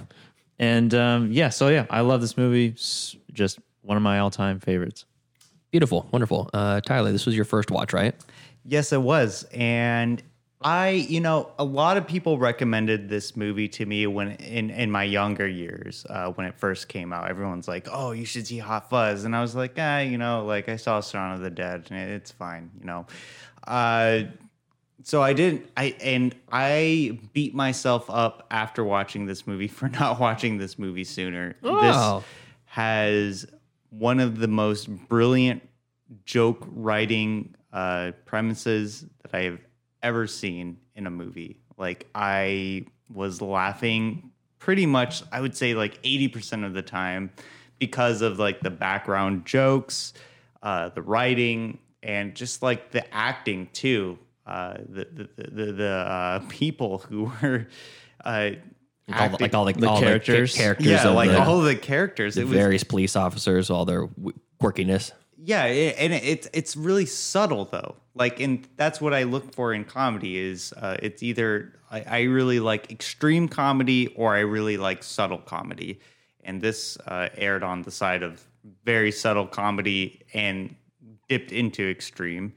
and yeah it was now uh, i don't agree this is a halloween movie It's not. a ho- it's not a Halloween movie. It's a movie to watch during Halloween. no Yes. what I will say, I like it. No. What I will say is this is a good Thanksgiving movie. what? This is a How good. so? This is a good movie to watch after you're all stuffed up with the uh, uh, with the with the turkey. No, you hash need to. You need. brown, You need to uh, watch the, the Detroit Lions play the Packers. Ah, no, it- it- no one wants to see that football game. Uh, but yeah, no, this is a great Thanksgiving movie, in my opinion, because you know you're all stuffed up, you're wined and uh, dined. So you can say that about any movie that's good. Uh, Once you're full, watch this good movie. No, I- on I- Thanksgiving. Well, like I said before uh, on this show uh, many times, it's all about set and setting. So uh, for Hot Fuzz, this is a perfect movie to, after you're wined and dined, you go on the couch and you put on Hot Fuzz because it, it is a hearty laughter. Uh, yeah, no, I uh, initial thoughts. I love this movie. I think this was. I, I, I feel like this movie should be placed in uh, film or writing uh, classes uh, because of how witty and good this uh, writing was. All right. So, um, my initial thoughts. I'm I'm much in the camp of Joseph. I watched it really early on when it first came out. I fucking love Shaun of the Dead. So when Mhm. when Hot Fuzz came out, I was like ready to go. I did not see it in theaters at that point in my life. I was pretty poor, pretty broke, um, and I did not go do a whole lot of anything. I just ate top ramen and stayed at home and watched Netflix movies that I sent away for in the mail. Mhm. Um, Oh, that's right. in 2007. Yeah. Um, and I really, really, really enjoyed just about everything about this movie. I like how at the beginning you have this character who is he's like hardened in a way that's not aggressive. Like he's he's professional and he's very serious, but he's not like a dickhead to everybody. Yeah. Which I I think that trope goes it gets overplayed a lot where you're like like LeBron James in Space Jam 2. What a fucking dick, you know, he is to his kid. And it's like you don't have to be that much of a dick for you to, you know, have have a turnaround in the in the third act or Yeah, whatever. or like The Shield or uh, Breaking Bad's. Uh, uh, dr- uh, who's the. Schrader. Schrader. Hank Schrader? Hank Schrader, yeah. Yeah, I don't know. He's I mean, it's a little different than what I'm trying to say, but I mean Oh, Just what- a, a detective who's been around the block. yeah you don't have to Yeah. be this just dickhead to everybody and and he's it's com- I mean, it's, it's comical like every scene is comical every scene is great his little intro with uh, the the bike and winning the chess and the fencing and all this stuff and just a simple conversation between superiors in the police station getting transferred out into middle of nowhere is edited so fast and so cut quick and like so clever And the lines are delivered just like fucking perfect. Yeah. and Yeah. and they and they follow like all the rules of comedy. Have all it's like set up, set up, set up, punchline, set up, set up, set up, punchline. But within every single uh, segment and, and conversation, there's miniature jokes in the background and little little quips here and there. Yeah. And they follows from like damn near the beginning to the end. It's it's so good. Yeah. And then on top of that, every single almost every action that happens in the movie is a callback to an action movie. Yeah, yeah. E- even as much as the Santa Claus stabbing, getting stabbed by the Santa Claus, is Yeah. a throwback to an action movie from the 70s where the main character gets, uh, he's dressed as Santa Claus and he gets stabbed in the hand. And I, I think it's Serpico or something. I don't know. I don't, know. I don't, I don't know. Serpico? Yeah, I don't know. There was the, the entire thing is like that. And then it cul- it's got a, a, a lot of fan service for movies. Peter Jackson was a Santa, by the Sa- way. Yes, Peter Jackson was Yeah. Santa. That was hilarious. And Kate Blanchett was his girlfriend in the in the full bodysuit. Yeah. that that scene was hilarious to me, where he's like, uh, is this Bob is the other guy, Yeah. is the guy. You think I'd I'd be with a guy like Bob?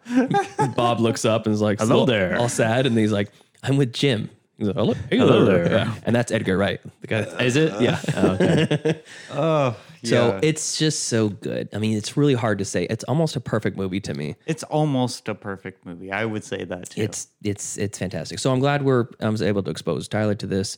yeah. um, and I'm and I I'm just gave me a good reason to watch it again. I have it on on Blu-ray, but uh, um, I can't remember where I watched it. Did I watch it on The first Blu-ray? time? No, It's- like this time. Oh, it's, It's not like- streaming anywhere.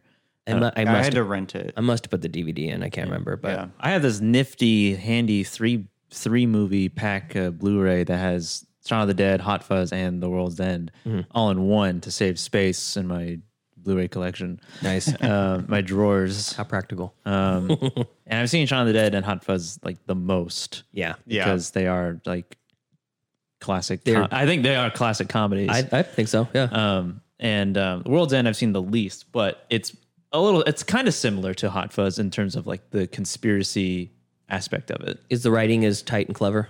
Um, I mean, I wouldn't say that so, just because I've, I've seen it the least, and I Kinda have a high bar to hit. Not ha- I mean, I do now kind of want to watch it again just to see if it is. I, I remember enjoying it when I saw it. I definitely want to watch. I've Uh, seen it half of it, and I kind of checked out and turned it off. It's a little similar. The premise is that they go to this back to this hometown, and but this time Simon Pegg plays a character who's like not a cop. He's a deadbeat kind Mm-hmm. of guy. He gathers all his childhood friends again, and they have to do this legendary pub crawl Mm-hmm. in this town. And they go to the bar, which is the World's End, and that's the last.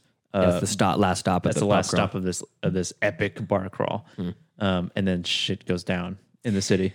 Yeah, I uh, I I think I didn't like his character very much. I was like, I don't want I Yeah. don't want to spend two hours with this guy. Yeah, but, uh, everybody else is like it's funny because it's like he's the asshole, and all his all his friends are like grown up, Hmm. matured, have families and stuff, but he's the only one who's been stuck in his ways, basically. kind of reminds me of the the setup for the ritual, the one the one the the ritual or the rite.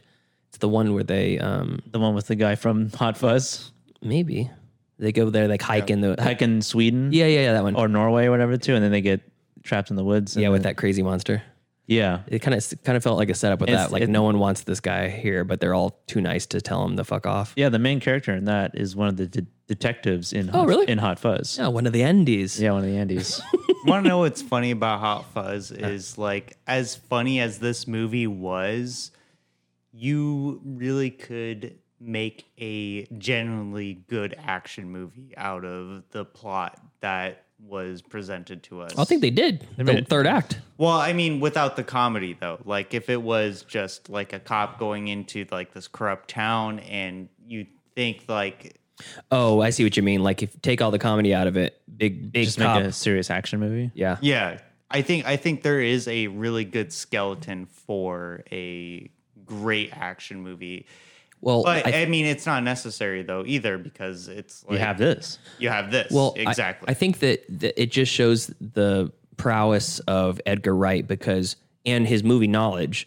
Um, I'll get into that in a second, but I feel like if you were to make a movie, you can't make a good parody movie ab- about a genre like an action movie parody without being able to make a good action movie. You know what I mean? Mm-hmm. You can't make a good scary movie parody without being able to make a good scary movie Sure. in in itself that really lands. You know, Yeah. so if you were to i mean it, it really it really was good and they they held back a little bit with the kills in like the gore at the end with the shootout scene. They didn't. He didn't even kill anybody. He didn't. Yeah, which is a testament to the character because I think that character probably wouldn't. I It's think, almost kind of a testament to like the culture as well, because like we're so we're Americans, so we you know we see Speak for a- yourself. so I mean, like you know, living in the United States, like if this happened in the United States, everyone would be shot dead. Everyone would be Like dead, yeah. everyone would be dead. But Yeah. in England, though, uh, what I liked about this movie is like when guns came out to the uh, population, it was shocking. It was Yeah. like it was like, oh my god, it's a gun. But in America, it would not be like that. Everybody and their mums is back in here. yeah, Like who? This fa- w- farmers, And who else? farmers' moms. oh, because we all sell apples around here. Your dad sells apples. and, Yeah. and raspberries. That was kind of a culture shock for me though too, because it's like I Well, I thought all guns were outlawed there, but then he goes out yeah, to Mr. exactly. Well, he goes out to the guy's Yeah. his like farm Felcher Felcher Harry Potter. yeah, and he he asked him, "You got a permit for that?" So maybe rifles are okay because he's they're farmers because they need Yeah, to, be able to yeah, protect sure. their land or whatever. But then he has a whole arsenal with a sea mine. Found it. Yeah, It's just a bunch of junk. I want a sea mine uh, displayed in my own home too. That would be sick. just go get the lantern from the lighthouse. Just as big. Uh, Eighty thousand dollars or something like that. I don't know. That's um, yeah. That impre- that that arsenal was impressive, and j- the shot, the editing of that scene when all the lights are turning on, it quick cuts to all the Yeah. things. You're like, how big is this fucking bunker? And it's like it's not even explained. It's just explained. I found it. Yeah, I know. yeah, he just found it. I never thought about it the first few times in I this, watched it. in this town of Sanford. It's this village. For It's a- one. it's not even a town. It's a village. For one, Yeah. I found a landmine. Yeah. For two, all these like basically ready to use shotguns and rifles and pistols. And yeah, I think that guy was actually like a undercover, like retired, like John Wick. yeah. what I yeah, think. either that or you know he just found it. You know, He found it in that just shed. found and He it. killed the people who lived in that house. I wouldn't say he killed them. He Where did they just- come from? eh, well, they were just there. Did he find them all at once Yeah, no, they were just there. already on Where? the property? But that's that's the genius of the comedy though is like you don't like like it doesn't I feel like that it, was the sloppiest part of the writing it doesn't matter. It doesn't matter. we're talking about right now. I'm kind of mad a little bit. Eh, no, not really. I, I wouldn't say it doesn't. I wouldn't say it I like- matters that much. I liked how their relationship between um, Sergeant Angel and, and Danny were was bordering on like ro- it was romantic, written romantically. Not that not that not that their character romantically. not that their characters were at any way have like romantic intentions, but as their like relationship blossomed, they he would he told them the, so, it's the same thing his ex wife told him or ex girlfriend told him. You know, Oh, yeah. I know something else. You don't know how to shut off. Oh yeah, like Yeah. there was like a breakup. Or yeah, almost. and then and My then, ex mm-hmm. used to told me that. yeah, and then he he like gets him a peace lily and stuff, and he's like, "Did you really get that peace lily for me?" Yes, but it's impounded as evidence. well, maybe Dad will still let me water it. Yeah. Um, did you know that Aaron A. Aronson, the little boy at the end? Yeah, yeah. That's the actually little ginger kid. that's actually a Simpsons reference. And Patty and Selma are opening the phone book of Springfield. They're trying to spread rumors about Homer. They're going through the entire phone book to spread a rumor about Homer. Okay. The first person in the phone book is Aaron A. Aronson. doesn't he? s- Oh I my thought he said God. Iron Aaron's. He says Iron Aaron's. It, hi- that his name is Aaron A. Aronson, but he's got almost like a Scottish accent or Yeah. or Irish All I accent. hear is Iron Aaron's. yeah, Aaron Aronson. You know, it's funny that you mentioned The Simpsons because this movie was kind of written like a classic Simpsons episode, like with the jokes and like the cadence of the pacing. Like it felt like a classic Simpsons episode. Um, if you like this writing, have you seen Baby Driver? Yeah. And What do you think about it? Do you like it? Yeah, I liked it. Oh, okay, It's cool. Great. I, I love Baby It was Driver. a great movie. I feel like a lot of people kind of hate on that movie for whatever Yeah. one reason or another. Kevin Yeah. Spacey. Probably, yeah. You know what? Of all the criticisms I've heard about Baby Driver, Kevin Spacey's not one of them. I don't. Isn't he the bad guy in that movie? He is. Yeah, he's the bad Yeah. guy. It, fit- it's fitting. I won't watch this movie because of Kevin Spacey. Yeah. What, you won't watch Seven? Uh, He's also the bad guy in that movie. Yeah, exactly. That was the point. Um, one of the movies has Kevin Spacey's been the bad guy in. Let's talk about Kevin Spacey. A little Uh, bit. Superman Returns. Oh, Uh, Lex yeah. Luthor. American Beauty, kind of. Oh yeah, he was. He is. He's a a, perv. He is a bad guy. I would say I would say he was the villain in American Beauty. Um, so Uh, so let's see what what other what other fun stuff. uh, I, I loved I love the fact that um, if you if you look at the IMDb history of just about everyone on the Neighborhood Watch Alliance, Mhm. they all play the main bad guys in a lot of prominent movies. Oh, really? The preacher who the preacher who uh, I guess he's just the preacher. He's he plays Belloc in uh, Indiana Jones. He's like the rival archaeologist. Oh, It belongs in a museum, Belloc. Whoa. That's that actor. So Whoa, i- okay. If you go back through the the history of all those, almost all of them, not every single one of them, but just about all of them. So if you know uh, movie history as good as Edgar Wright does, you, it's an obvious. It's clearly you know. Oh, that's plays by he plays by he she plays by Yeah. yeah. Um, what other movie does T Dalt play a bad guy? James Bond. No, he is James Bond. I know the bad guy. Yeah. you know, what, you know, Yeah. I thought about. I know it was a writing uh, choice, but like Simon Skinner is like he's laying it on thick yeah. the whole Yeah, movie. sure. That like, well, how do you know about the victims? How do you know about this? You know, I hear playing this song while you're driving by the thing. you Yeah, know? burning burning down the house or Yeah. something like that. or like in the Romeo and Juliet, that that that goddamn play of Romeo and Juliet. Well, did you notice there was the Bo- they were doing the Boz Lerman version? no, It was Boz Lerman's Romeo and Juliet. Oh, She- Leo and uh, yeah, Leo and what is, what's her name? Oh, okay. Uh, yeah. She she's in the angel wings. He's in like the knight in armor, and she has a gun.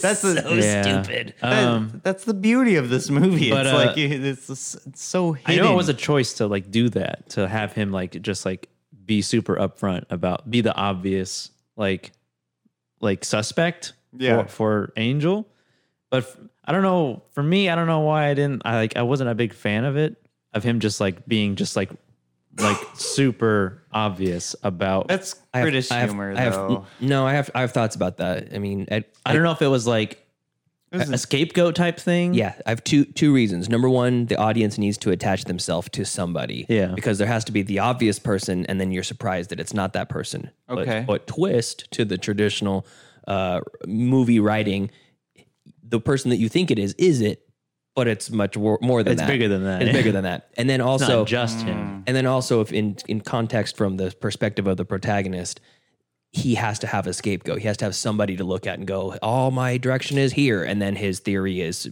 crashing to the ground when it's not true. Yeah, you yeah. know what? I, I I don't think that is. I think it that was just the comedy of it. Like when That's not. I w- that's, those parts aren't funny though. It's it's what it's it's a it's No, it it's a- is. it's pointing you towards this antagonist as, as the audience. You're looking at this person and saying, "Well, he clearly did it," but then you're if you go a level deeper, you're like, "Well, you can't make it that you're obvious." You- looking way too deep into this movie. Like it like the you think the Uh, e-, him wri- la- you think the writing isn't deep in this movie?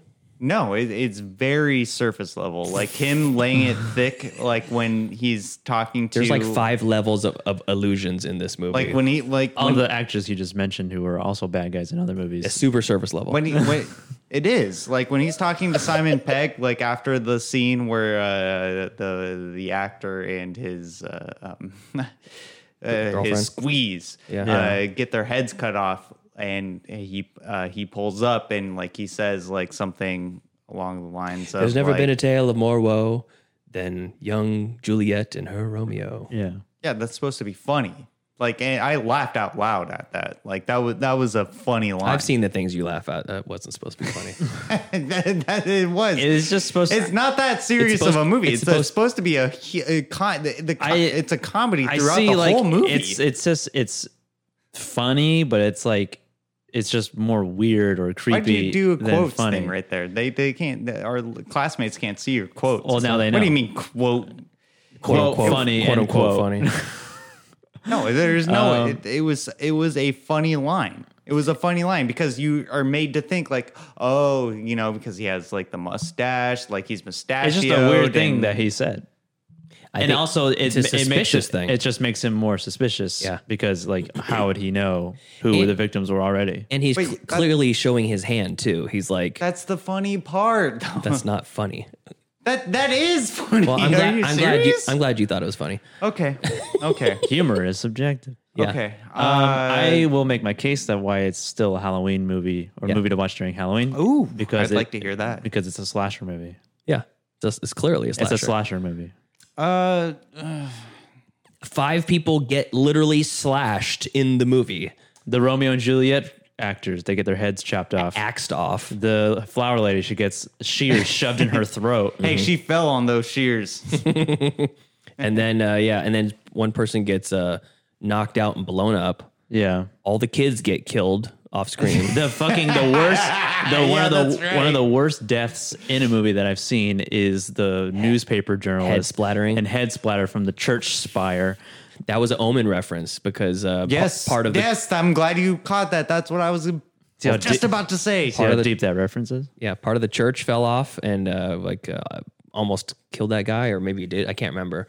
And then also the music in that scene was very Omen esque. Yes. Yes. Oh, I'm glad you caught that. Yeah. Um, you know what I thought was really funny about this movie too was uh, what was it at the end? It was it was like near the end where uh, uh, uh, uh, Angel uh, uh, Good, po- good- Sergeant good, Sergeant pod. It's a good pod. Sergeant Angel he gets uh, stabbed in the heart and Oh yeah, by Danny when he exposes the he Yeah. finds the cult. Oh no no meeting. no! That's not what I was going to talk about. Sorry, I, I'm sorry. I'm, I'm, I'm scatterbrained here. Uh, when they're doing like their little cult circle in the uh, I don't know where they are, At the castle. and they're explaining why they killed the people that they Mm-hmm. killed. Yeah. Be- and because uh, Sergeant Angel was like.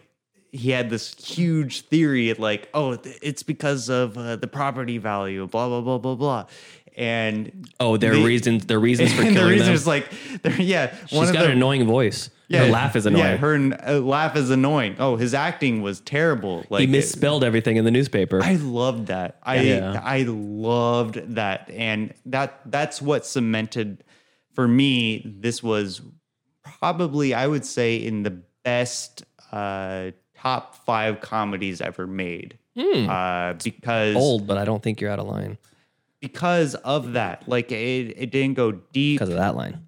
It, it's deep. we keep saying it's not deep. How can a, g- a well-written, multi-layered mystery horror slasher action comedy be I wouldn't say surface level? slasher, but it's a uh, sla- it's definitely a, It's a fucking- slasher. What what qualifies as a slasher then? How many people need to get slashed in the movie for it to be a slasher? well, I mean, More than five? You have Uh, these fucking people dressed in as the Grim Reaper running around with an axe, Looks just like chopping people's heads off. Scream without the ghost face. Uh, yeah, but you know, a slasher is more focused on the murders. This movie is more focused on. A lot of talk about murders and pretentious. It's not. This movie is not focused on the actual killings. When I think of a slasher movie, I think about Well, the difference- movie is only about how people die. Well, the big difference of, a, sl- of of traditional slashers and this is that everybody is aware that there's a slasher going or going around in a slasher movie. Traditional in this one, only one person suspects that it's a slasher. Everybody else thinks it's accidents. yeah, and there's actually that one scene where Blowing your mind right uh, now, huh? I know. There's Super this- deep. Well, I there's mean, this- surface level. Super simple writing. I didn't say simple writing. It's a very, it's very great complex writing. It's just that the- Complex. Ah. okay, Falling into my web of lies. All right, fine. You know what? I'm done here. You don't want to give the movie the Done credit here. it deserves? Yeah. But I, I am giving the credit. I think it's one of the best comedies ever written. Like it Oh, is- okay. But it's not deep enough. One of uh, I'm not saying it's not deep enough. It just doesn't need to be looked into as much Wa- as I would say watch it watch it again and you'll probably There's catch a lot, of more. because there's a lot of detail Maybe Yes. maybe- in in the movie, and that takes a lot of uh, planning and thought. Like writing and rewriting and, and that's what I was gonna get into because this was my first viewing. I need to watch this like at least four times because there's a lot because there's a lot that you miss because you get like washed up in the uh, uh It's very the- the quick. brilliance of it. no, it's it's uh, one of the things that I really enjoyed too about the relationship between Danny and uh, Sergeant Angel is how you you're p- Danny is basically portrayed to the audience as this dope, and he is, but he has a legitimate desire to learn and get better. Yeah. So every time Yeah. the angel corrects him on something, he makes that change for the rest of the movie. I like that. Mm-hmm. He I says like he that. says Yeah. uh, accident, and then he says, "No, Danny, it's not an accident. Official voc- vocab guidelines call it a collision." And that one woman, yeah, that one woman, it was like, uh, she was like, oh, we can't say accident anymore. yeah, there's also he c- constantly keeps telling, correcting him about police officer, like being a woman has nothing to do with it or a man has nothing to do with it. Oh, yeah, manpower. Yeah, manpower. Yeah, that's manpower. called um, staffing. Yeah. It, And uh, that's Olivia sexist. Coleman's like, I wouldn't mind about a little, little bit of manpower. Yeah. yeah, I don't know. It's it's it's uh it's been advantageous to me for a time or two. Yeah. It's lighthearted. I like a too. little bit of a midnight gobble. I can give you a tour. I've been around the station a few times. I mean, we have. She is a woman. I've seen her bra. when did when did this movie come out? Like Oh, 07. Uh, 07? Yeah. Uh, in between like 06 and 2010, like there was a lot of like super sexist jokes coming out in movies. So the fact that this movie like kind of recognized that it's kind of wrong to make sexist jokes. Well, he's the only one at the beginning that says is like offensive about. He's like, uh, that's that's inappropriate, and she's like, uh, no, I am. I, Yeah, that I have been around the station a few times. yeah i think i it's brilliant Yeah. it is brilliant that they like shed light on that Uh, also, I wanted to bring f- to the to Tyler's attention. I don't know if you noticed this, but you like Gra- Game of Thrones, right, Tyler? yeah sure You know the guy that plays the Hound is the guy that plays uh, Lurch. Yarp. oh that's him when he Yarp. says yarp yeah, yarp. he's the he, he's the Hound. Um, let's see who else is in this. Um, Bill Nighy plays the chief inspector. Martin Freeman plays the main inspector. Um, Steve Coogan, right? yes stephen oh, yeah. Coogan. He plays. He- he's the- like the next above the- above Martin Freeman. yeah, yeah. yeah, he's like the no he's not the chief inspector No, that's He's- that's um, Bill Nighy. Yeah. So it's and then also um, Stephen Merchant plays the P- Peter Swan. Peter Ian Staker. yeah. yeah Uh, Piss taker. Yeah. so much good like good like subtle writing with that and it, yes You mothers. and then there's a callback to Shaun of the Dead with the shortcut. Never taken Yes. a shortcut before. And then he actually succeeds in taking the shortcut. And then Danny's the one that uh, Yeah. falls through the fence. another another reference to Shaun of the Dead w- one of the movies that he holds up in the bargain bin at the supermarché is Shaun of the Dead with an alternate title Zombie Party which was what it was titled in other countries oh whoa and the sticker like for the price is put over Simon Pegg's face so you can't see it. Uh. Oh, that's funny. but it's the same cover. It's him him with uh, holding the the cricket bat or whatever. i really like the uh, idea of uh, um, Simon Pegg's character, uh, Sergeant Angel, like he's always like going over obstacles because in the beginning of the movie they, uh, they say that he was the like uh, top of his class for like the Yeah, uh, for everything. for everything, and so like in the end of the or not even in the end of the movie, but he's like always jumping over fence like professionally, like you know, like it's Sliding like across very- roo- uh, roofs of cars and stuff. yeah, exactly. It was it's it's so deliberate that like you can't not pay attention to it. You're just like, oh yeah, that's that that that he he's using his training. Yeah, I would love to see now that we have Hot Fuzz and Shaun of the Dead. I would love to see uh, Hot Fuzz Shaun of the Dead crossover. Ooh, interesting. Hot, Nick uh, Sergeant Angel in the Shaun of the Dead universe. I think that interesting. Hmm. would be really hilarious. I think be that good. would be really hilarious. Um, anything else specifically that sticks out to you or things that you wanted to Uh, mention? Well, it's uh, it's a slasher movie, and then it turns into just just like a Michael Bay action movie. Oh yeah, yeah, e, especially at the end. and uh, they do the reference of Point Break, like the the references of Point Break and uh, Bad Boys Two. Boys 2. They come around again after Yeah. they watch the they movies. do the great 360 Michael Bay shot Yeah. where the two of them at the They end. go, the shit just got real. Yeah. Um, and then they, and then uh, Buddy, oh no, but what's his name? Danny. Danny. Danny Butterman. Um, he does the Point Break. Keanu Reeves Shoot, uh, fire the gu- gun in the air and go ah. Yeah.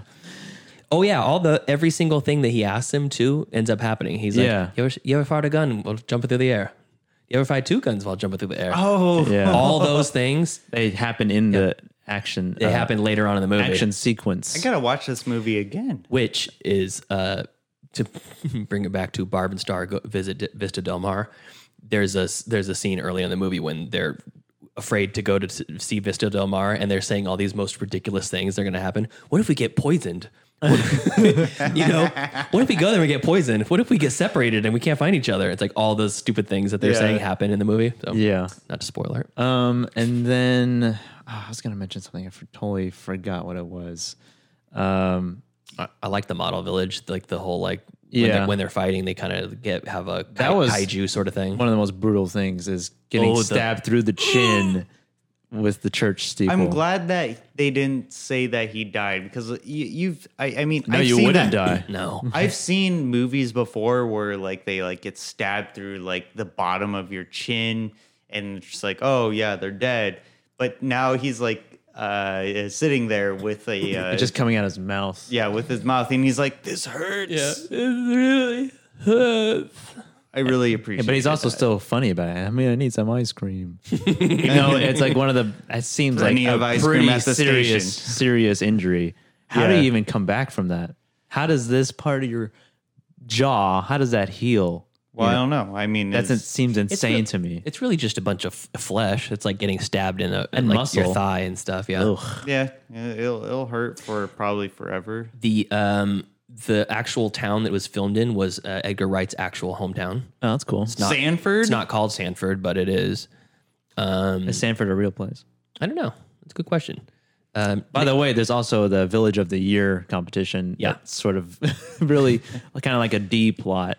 that that you see the judges when they do when they're Oh, in the action. That was the sequence. whole point of the movie, though. Like for the villains, is like was they their were pl- killing. People. that was their plot. that was Yeah. their end game. Yeah. And Yeah. that shot where the three of them are standing there, the three judges. Yeah, and I the love that. Village of the Year awa- uh, s- uh, banner Yeah. falls down is a Jurassic Park reference to when the the banner falls down saying dinosaurs ruled the earth. Yeah.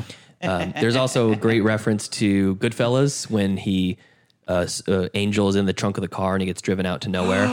And when he Oh, gets, that's right. When he gets out, right. for one, the body pos- the body position of both of them, the guy in the trunk and the guy standing outside, is the same from Goodfellas, and the camera angle is the same. And then when they get out, their whole conversation is red lit, like the brake lights. Yeah, Mm-hmm. yeah, yeah. Whole Goodfellas thing. And then he takes the long drive out to back to London and changes his mind. That's Yeah. a, that's a Lost Highway reference. Yeah. All, all those shots is Lost Highway. Yeah, yeah. Oh my god! so many. Uh, One of the funniest gags to me was the uh, the statue man. oh, the living, the living statue. statue. yeah. And you see him, they like he's a menace, and he's just he, twelve o'clock, one o'clock, two o'clock in the same pose.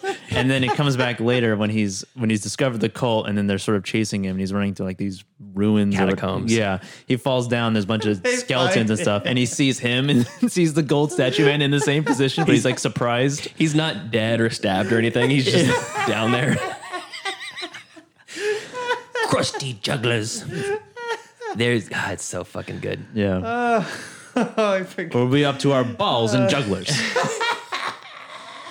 Um, I um, I, I I looked up a little trivia to try to find like all the references There's so in in, many. in Hot There's Fuzz. so many. and there is a lot. But I found a I found there's a I didn't listen to this, and I'm not going to get into it any further. But there is Okay. there is a full length commentary that Edgar Wright does with Quentin Tarantino for this movie, and during the movie. Or during the commentary, they they reference about 185 separate movies together. Damn. oh, Whether or not e- What? every single one of those is, Is intentional? intentional or not, who knows? But Edgar Wright s- s- is apparently known in the Hollywood sphere of Yeah. being being like an encyclopedia of classic movies. yeah. Edgar Wright and Quentin Tarantino are definitely cinephiles. Yeah. Uh, I mean, What a files? I mean, Quentin Tarantino, like he. Like he rips off the things that he's a cinephile about. Edgar Wright is, you know, pretty uh, He, subtle. apply, he applies them in a different yeah, way. which actually, you know, uh, here's a hot take for you, Brendan. Edgar Wright is a better filmmaker than Quentin Tarantino. I, that's a really subjective statement. That's a really Because they're subjective completely different. statement. yeah. That's like saying Leonardo, uh, Leonardo da Vinci is uh, is a better painter than I don't know Picasso. you know, very different types. Da Vinci is a better painter than Picasso. Are you kidding me? So says you. Okay. There's two hot takes for you, Brendan. Than Frida Kahlo. Yeah, exactly. Leave us a voicemail next time. I want to Uh, hear it. All right, so uh, let's let's wrap it up. I think we Yeah. got to the end of this. Uh, let's get some grades on this. Uh, I think this jerk off fest for hot, hot fuzz. you know, it's funny. It's like I feel like we could talk about this for like two more hours. No too. one, no one wants to hear that. That's No. for, save that for Tyler and Company. God damn it. Episode three. yeah. All right, uh, Joseph, give us a grade for Hot Fuzz. Um, this is an A plus movie for me. It is just as rewatchable. Will probably be rewatched before the end of the year, um, during Halloween season, and um, yeah, it's just fun, hilarious action from beginning to end. Essentially, there's entertainment throughout the entire movie, and it's nonstop. Mhm. And um, yeah, can never, could never get tired of it. Yeah, I love it. So good. Uh, yeah. Tyler. Mm-hmm. Yeah, I would give this an A plus as well. Uh, the writing is uh, masterclass. Uh, the comedy is masterclass too. I will be watching this not during Halloween season. I will be putting this on during Thanksgiving. This is a Thanksgiving movie for me. Dying on that hill, huh? I, am not dying on that hill. Dying, I'm- dying in that, Colonialist bastard. dying in that pool. hey, Thanksgiving is not about colonialism anymore. Like we know that. Come on. Just as just Uh, as much as Christian uh, Christmas is not about Christ anymore. Yeah, exactly. exactly right. Uh, Okay, continue. uh, yeah. There's a- what more can I say? Like th- this is a, a, a perfect. it- It's a near. It not even a near. It is a perfect movie. The writing. I I I really want to like talk to the writers of this movie. like, Edgar Wright. Yes. Uh, I want to talk to him. I just want to pick his brain. Like I'm just like, how did? Let's see if like, Ju- let's, like, let's see if Genevieve can get us in touch with uh, Edgar. I think, yeah, I, I would really like that. I mean, we already have her apartment to sleep in when we go to London eventually. So, yeah, that'll be We great. do our international tour. Uh, Yeah. ro- road road trip uh, show. yeah, our road trip. Your show, yeah. road trip. Thank you, Genevieve, for opening up your place to us. Um, but yeah, A plus, A plus. Well, this may come as a surprise to you, but this is our our first all A plus movie. What? That's right, across the board. I just don't I don't know what else I could give it besides A plus. if this is if, Anything less than the best If this- is a felony. I'm just I just feel like if this isn't an A plus, then what is? You- you know? Exactly, exactly. and it, and uh, to Jul uh, Genevieve's point earlier, comedies don't get enough credit in No. awards seasons and all that kind of stuff. do not. And and I, I I don't think it has to be you know a movie that's going to change your life uh, your, your perspective on life and you know genocide and war cr- war crimes and shit to be an A plus movie or or a fantastic Sure. you know uh, history book type movie. This is it's fucking great. This is Schindler's List comedy version. Tyler did say earlier that he only reserves A pluses for serious movies. That's true. It's, this shows that you're growing as a as a man, and I'm proud That's of you. true. Thank you. Thank you. All right, so uh, yeah, there's not much more we can say. We spent an hour or so stroking the ego of Edgar Wright, and um, if you haven't seen Hot Fuzz, god damn it, watch it. It's so good, and, Yeah. and nothing that we've said here is probably really going to spoil it for you because there is a good There's twist. no spoilers for this I movie. mean, no, there, No, is, there is, there there is a is. good twist and stuff, but Eh. I don't think it takes away from the enjoyment of it all. So, oh, sure, sure, yeah. fucking it's so good. So, all right, uh, let's get uh, let's get a replacement for the wheel. One wheel, eight slots, three hosts. This is the Wheel of Destiny.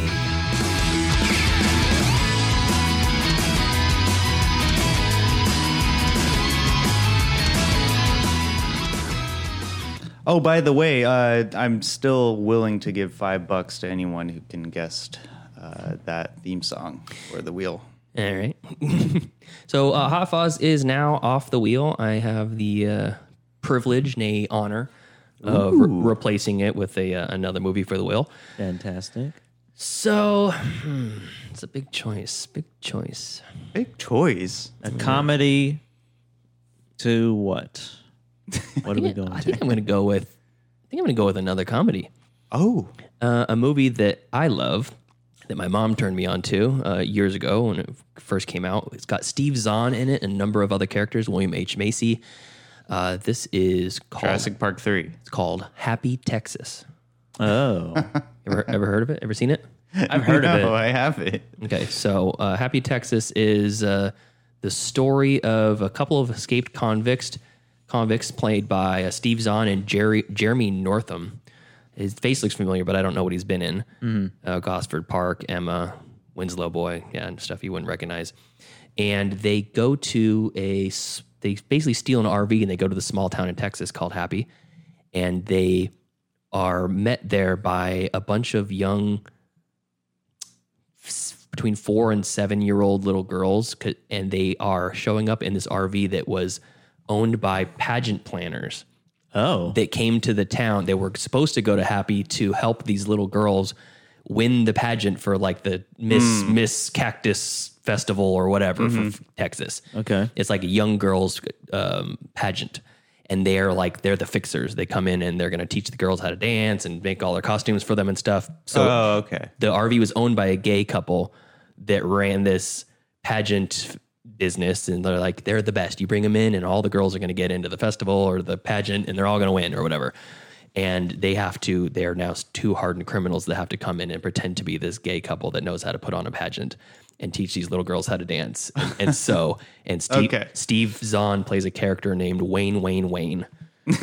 His name is Wayne Wayne Wayne. Wayne Wayne Wayne. Like first middle last. Yes. Oh my god. his character is so good. So um, I don't know much else about it besides that I've seen it probably three or four times. It's so funny. So Awesome. okay, I can't wait. I don't have the sharpie. I I don't know what happened to it, but Just imagine that Hot Fuzz is That's right. Happy Texas. we can do that. So recapping on the wheel, Antichrist, which is my choice, adopted from listener Chris. Natural fan pick, Joseph's fan pick. Life is beautiful from Joseph. Another natural fan pick, Tyler's fan pick. Yeah. And happy oh happy Texas from Pete and the human centipede from Tyler. Oh, yeah. So we're gonna give this what guy a plethora. I know. A good spin here. Yeah, once my Justice fan pick is landed on, I'm going to replace it with a legitimate movie. This is going to be what we watch on episode 99. Oh, please be the human centipede. I've been wanting to watch it. Oh, happy Texas. Two in a row, on and off. All right. right. Okay. Hap- happy Texas. Two two uh two comedies back to back. So Nice. I don't I guess I don't need to recap what Happy Texas No, is 'cause you- we yeah. just talked Where's, about where's it. Um, it streaming? I'm going to look that up right now. And that means that I'm not going to be able to host for episode 100. Two term limit. Uh, Yeah. Let's see. Happy Have Texas. we, have we uh, dis, uh, decided what we're going to do for our 100th episode? I think it's a little late to get into that, so maybe we'll have to do it for 104, our two year special. Wait, what? Two years? We've been doing this for two years? 52 weeks in a year, episode 104 means two years.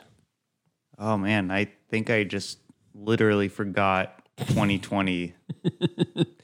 All right, so Happy Texas is streaming on Paramount Plus. Two and, years. And Paramount Plus through Amazon Prime. You could rent it for three bucks on YouTube, though. Which would probably be the What best. about Amazon?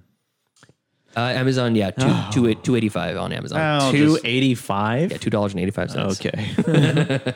So, all right, so we'll uh, we'll watch uh, Happy Texas and get back to you next week. Follow along on Amazon and Paramount Plus if you are Paramount one of, Plus. one of the 13 people that subscribe to that.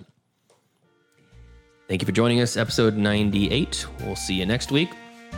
Follow us on Facebook, facebook.com slash MCFC podcast, and send us an email, mcfcpodcast at gmail.com. and follow us on Twitter at podcast MCFC. And please follow us on Instagram at Middle Class Film Class. And also, leave us a voicemail. We like to hear your voices.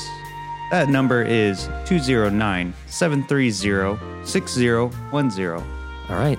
Thanks for listening. See you next week. See ya. Have a good day or a good night.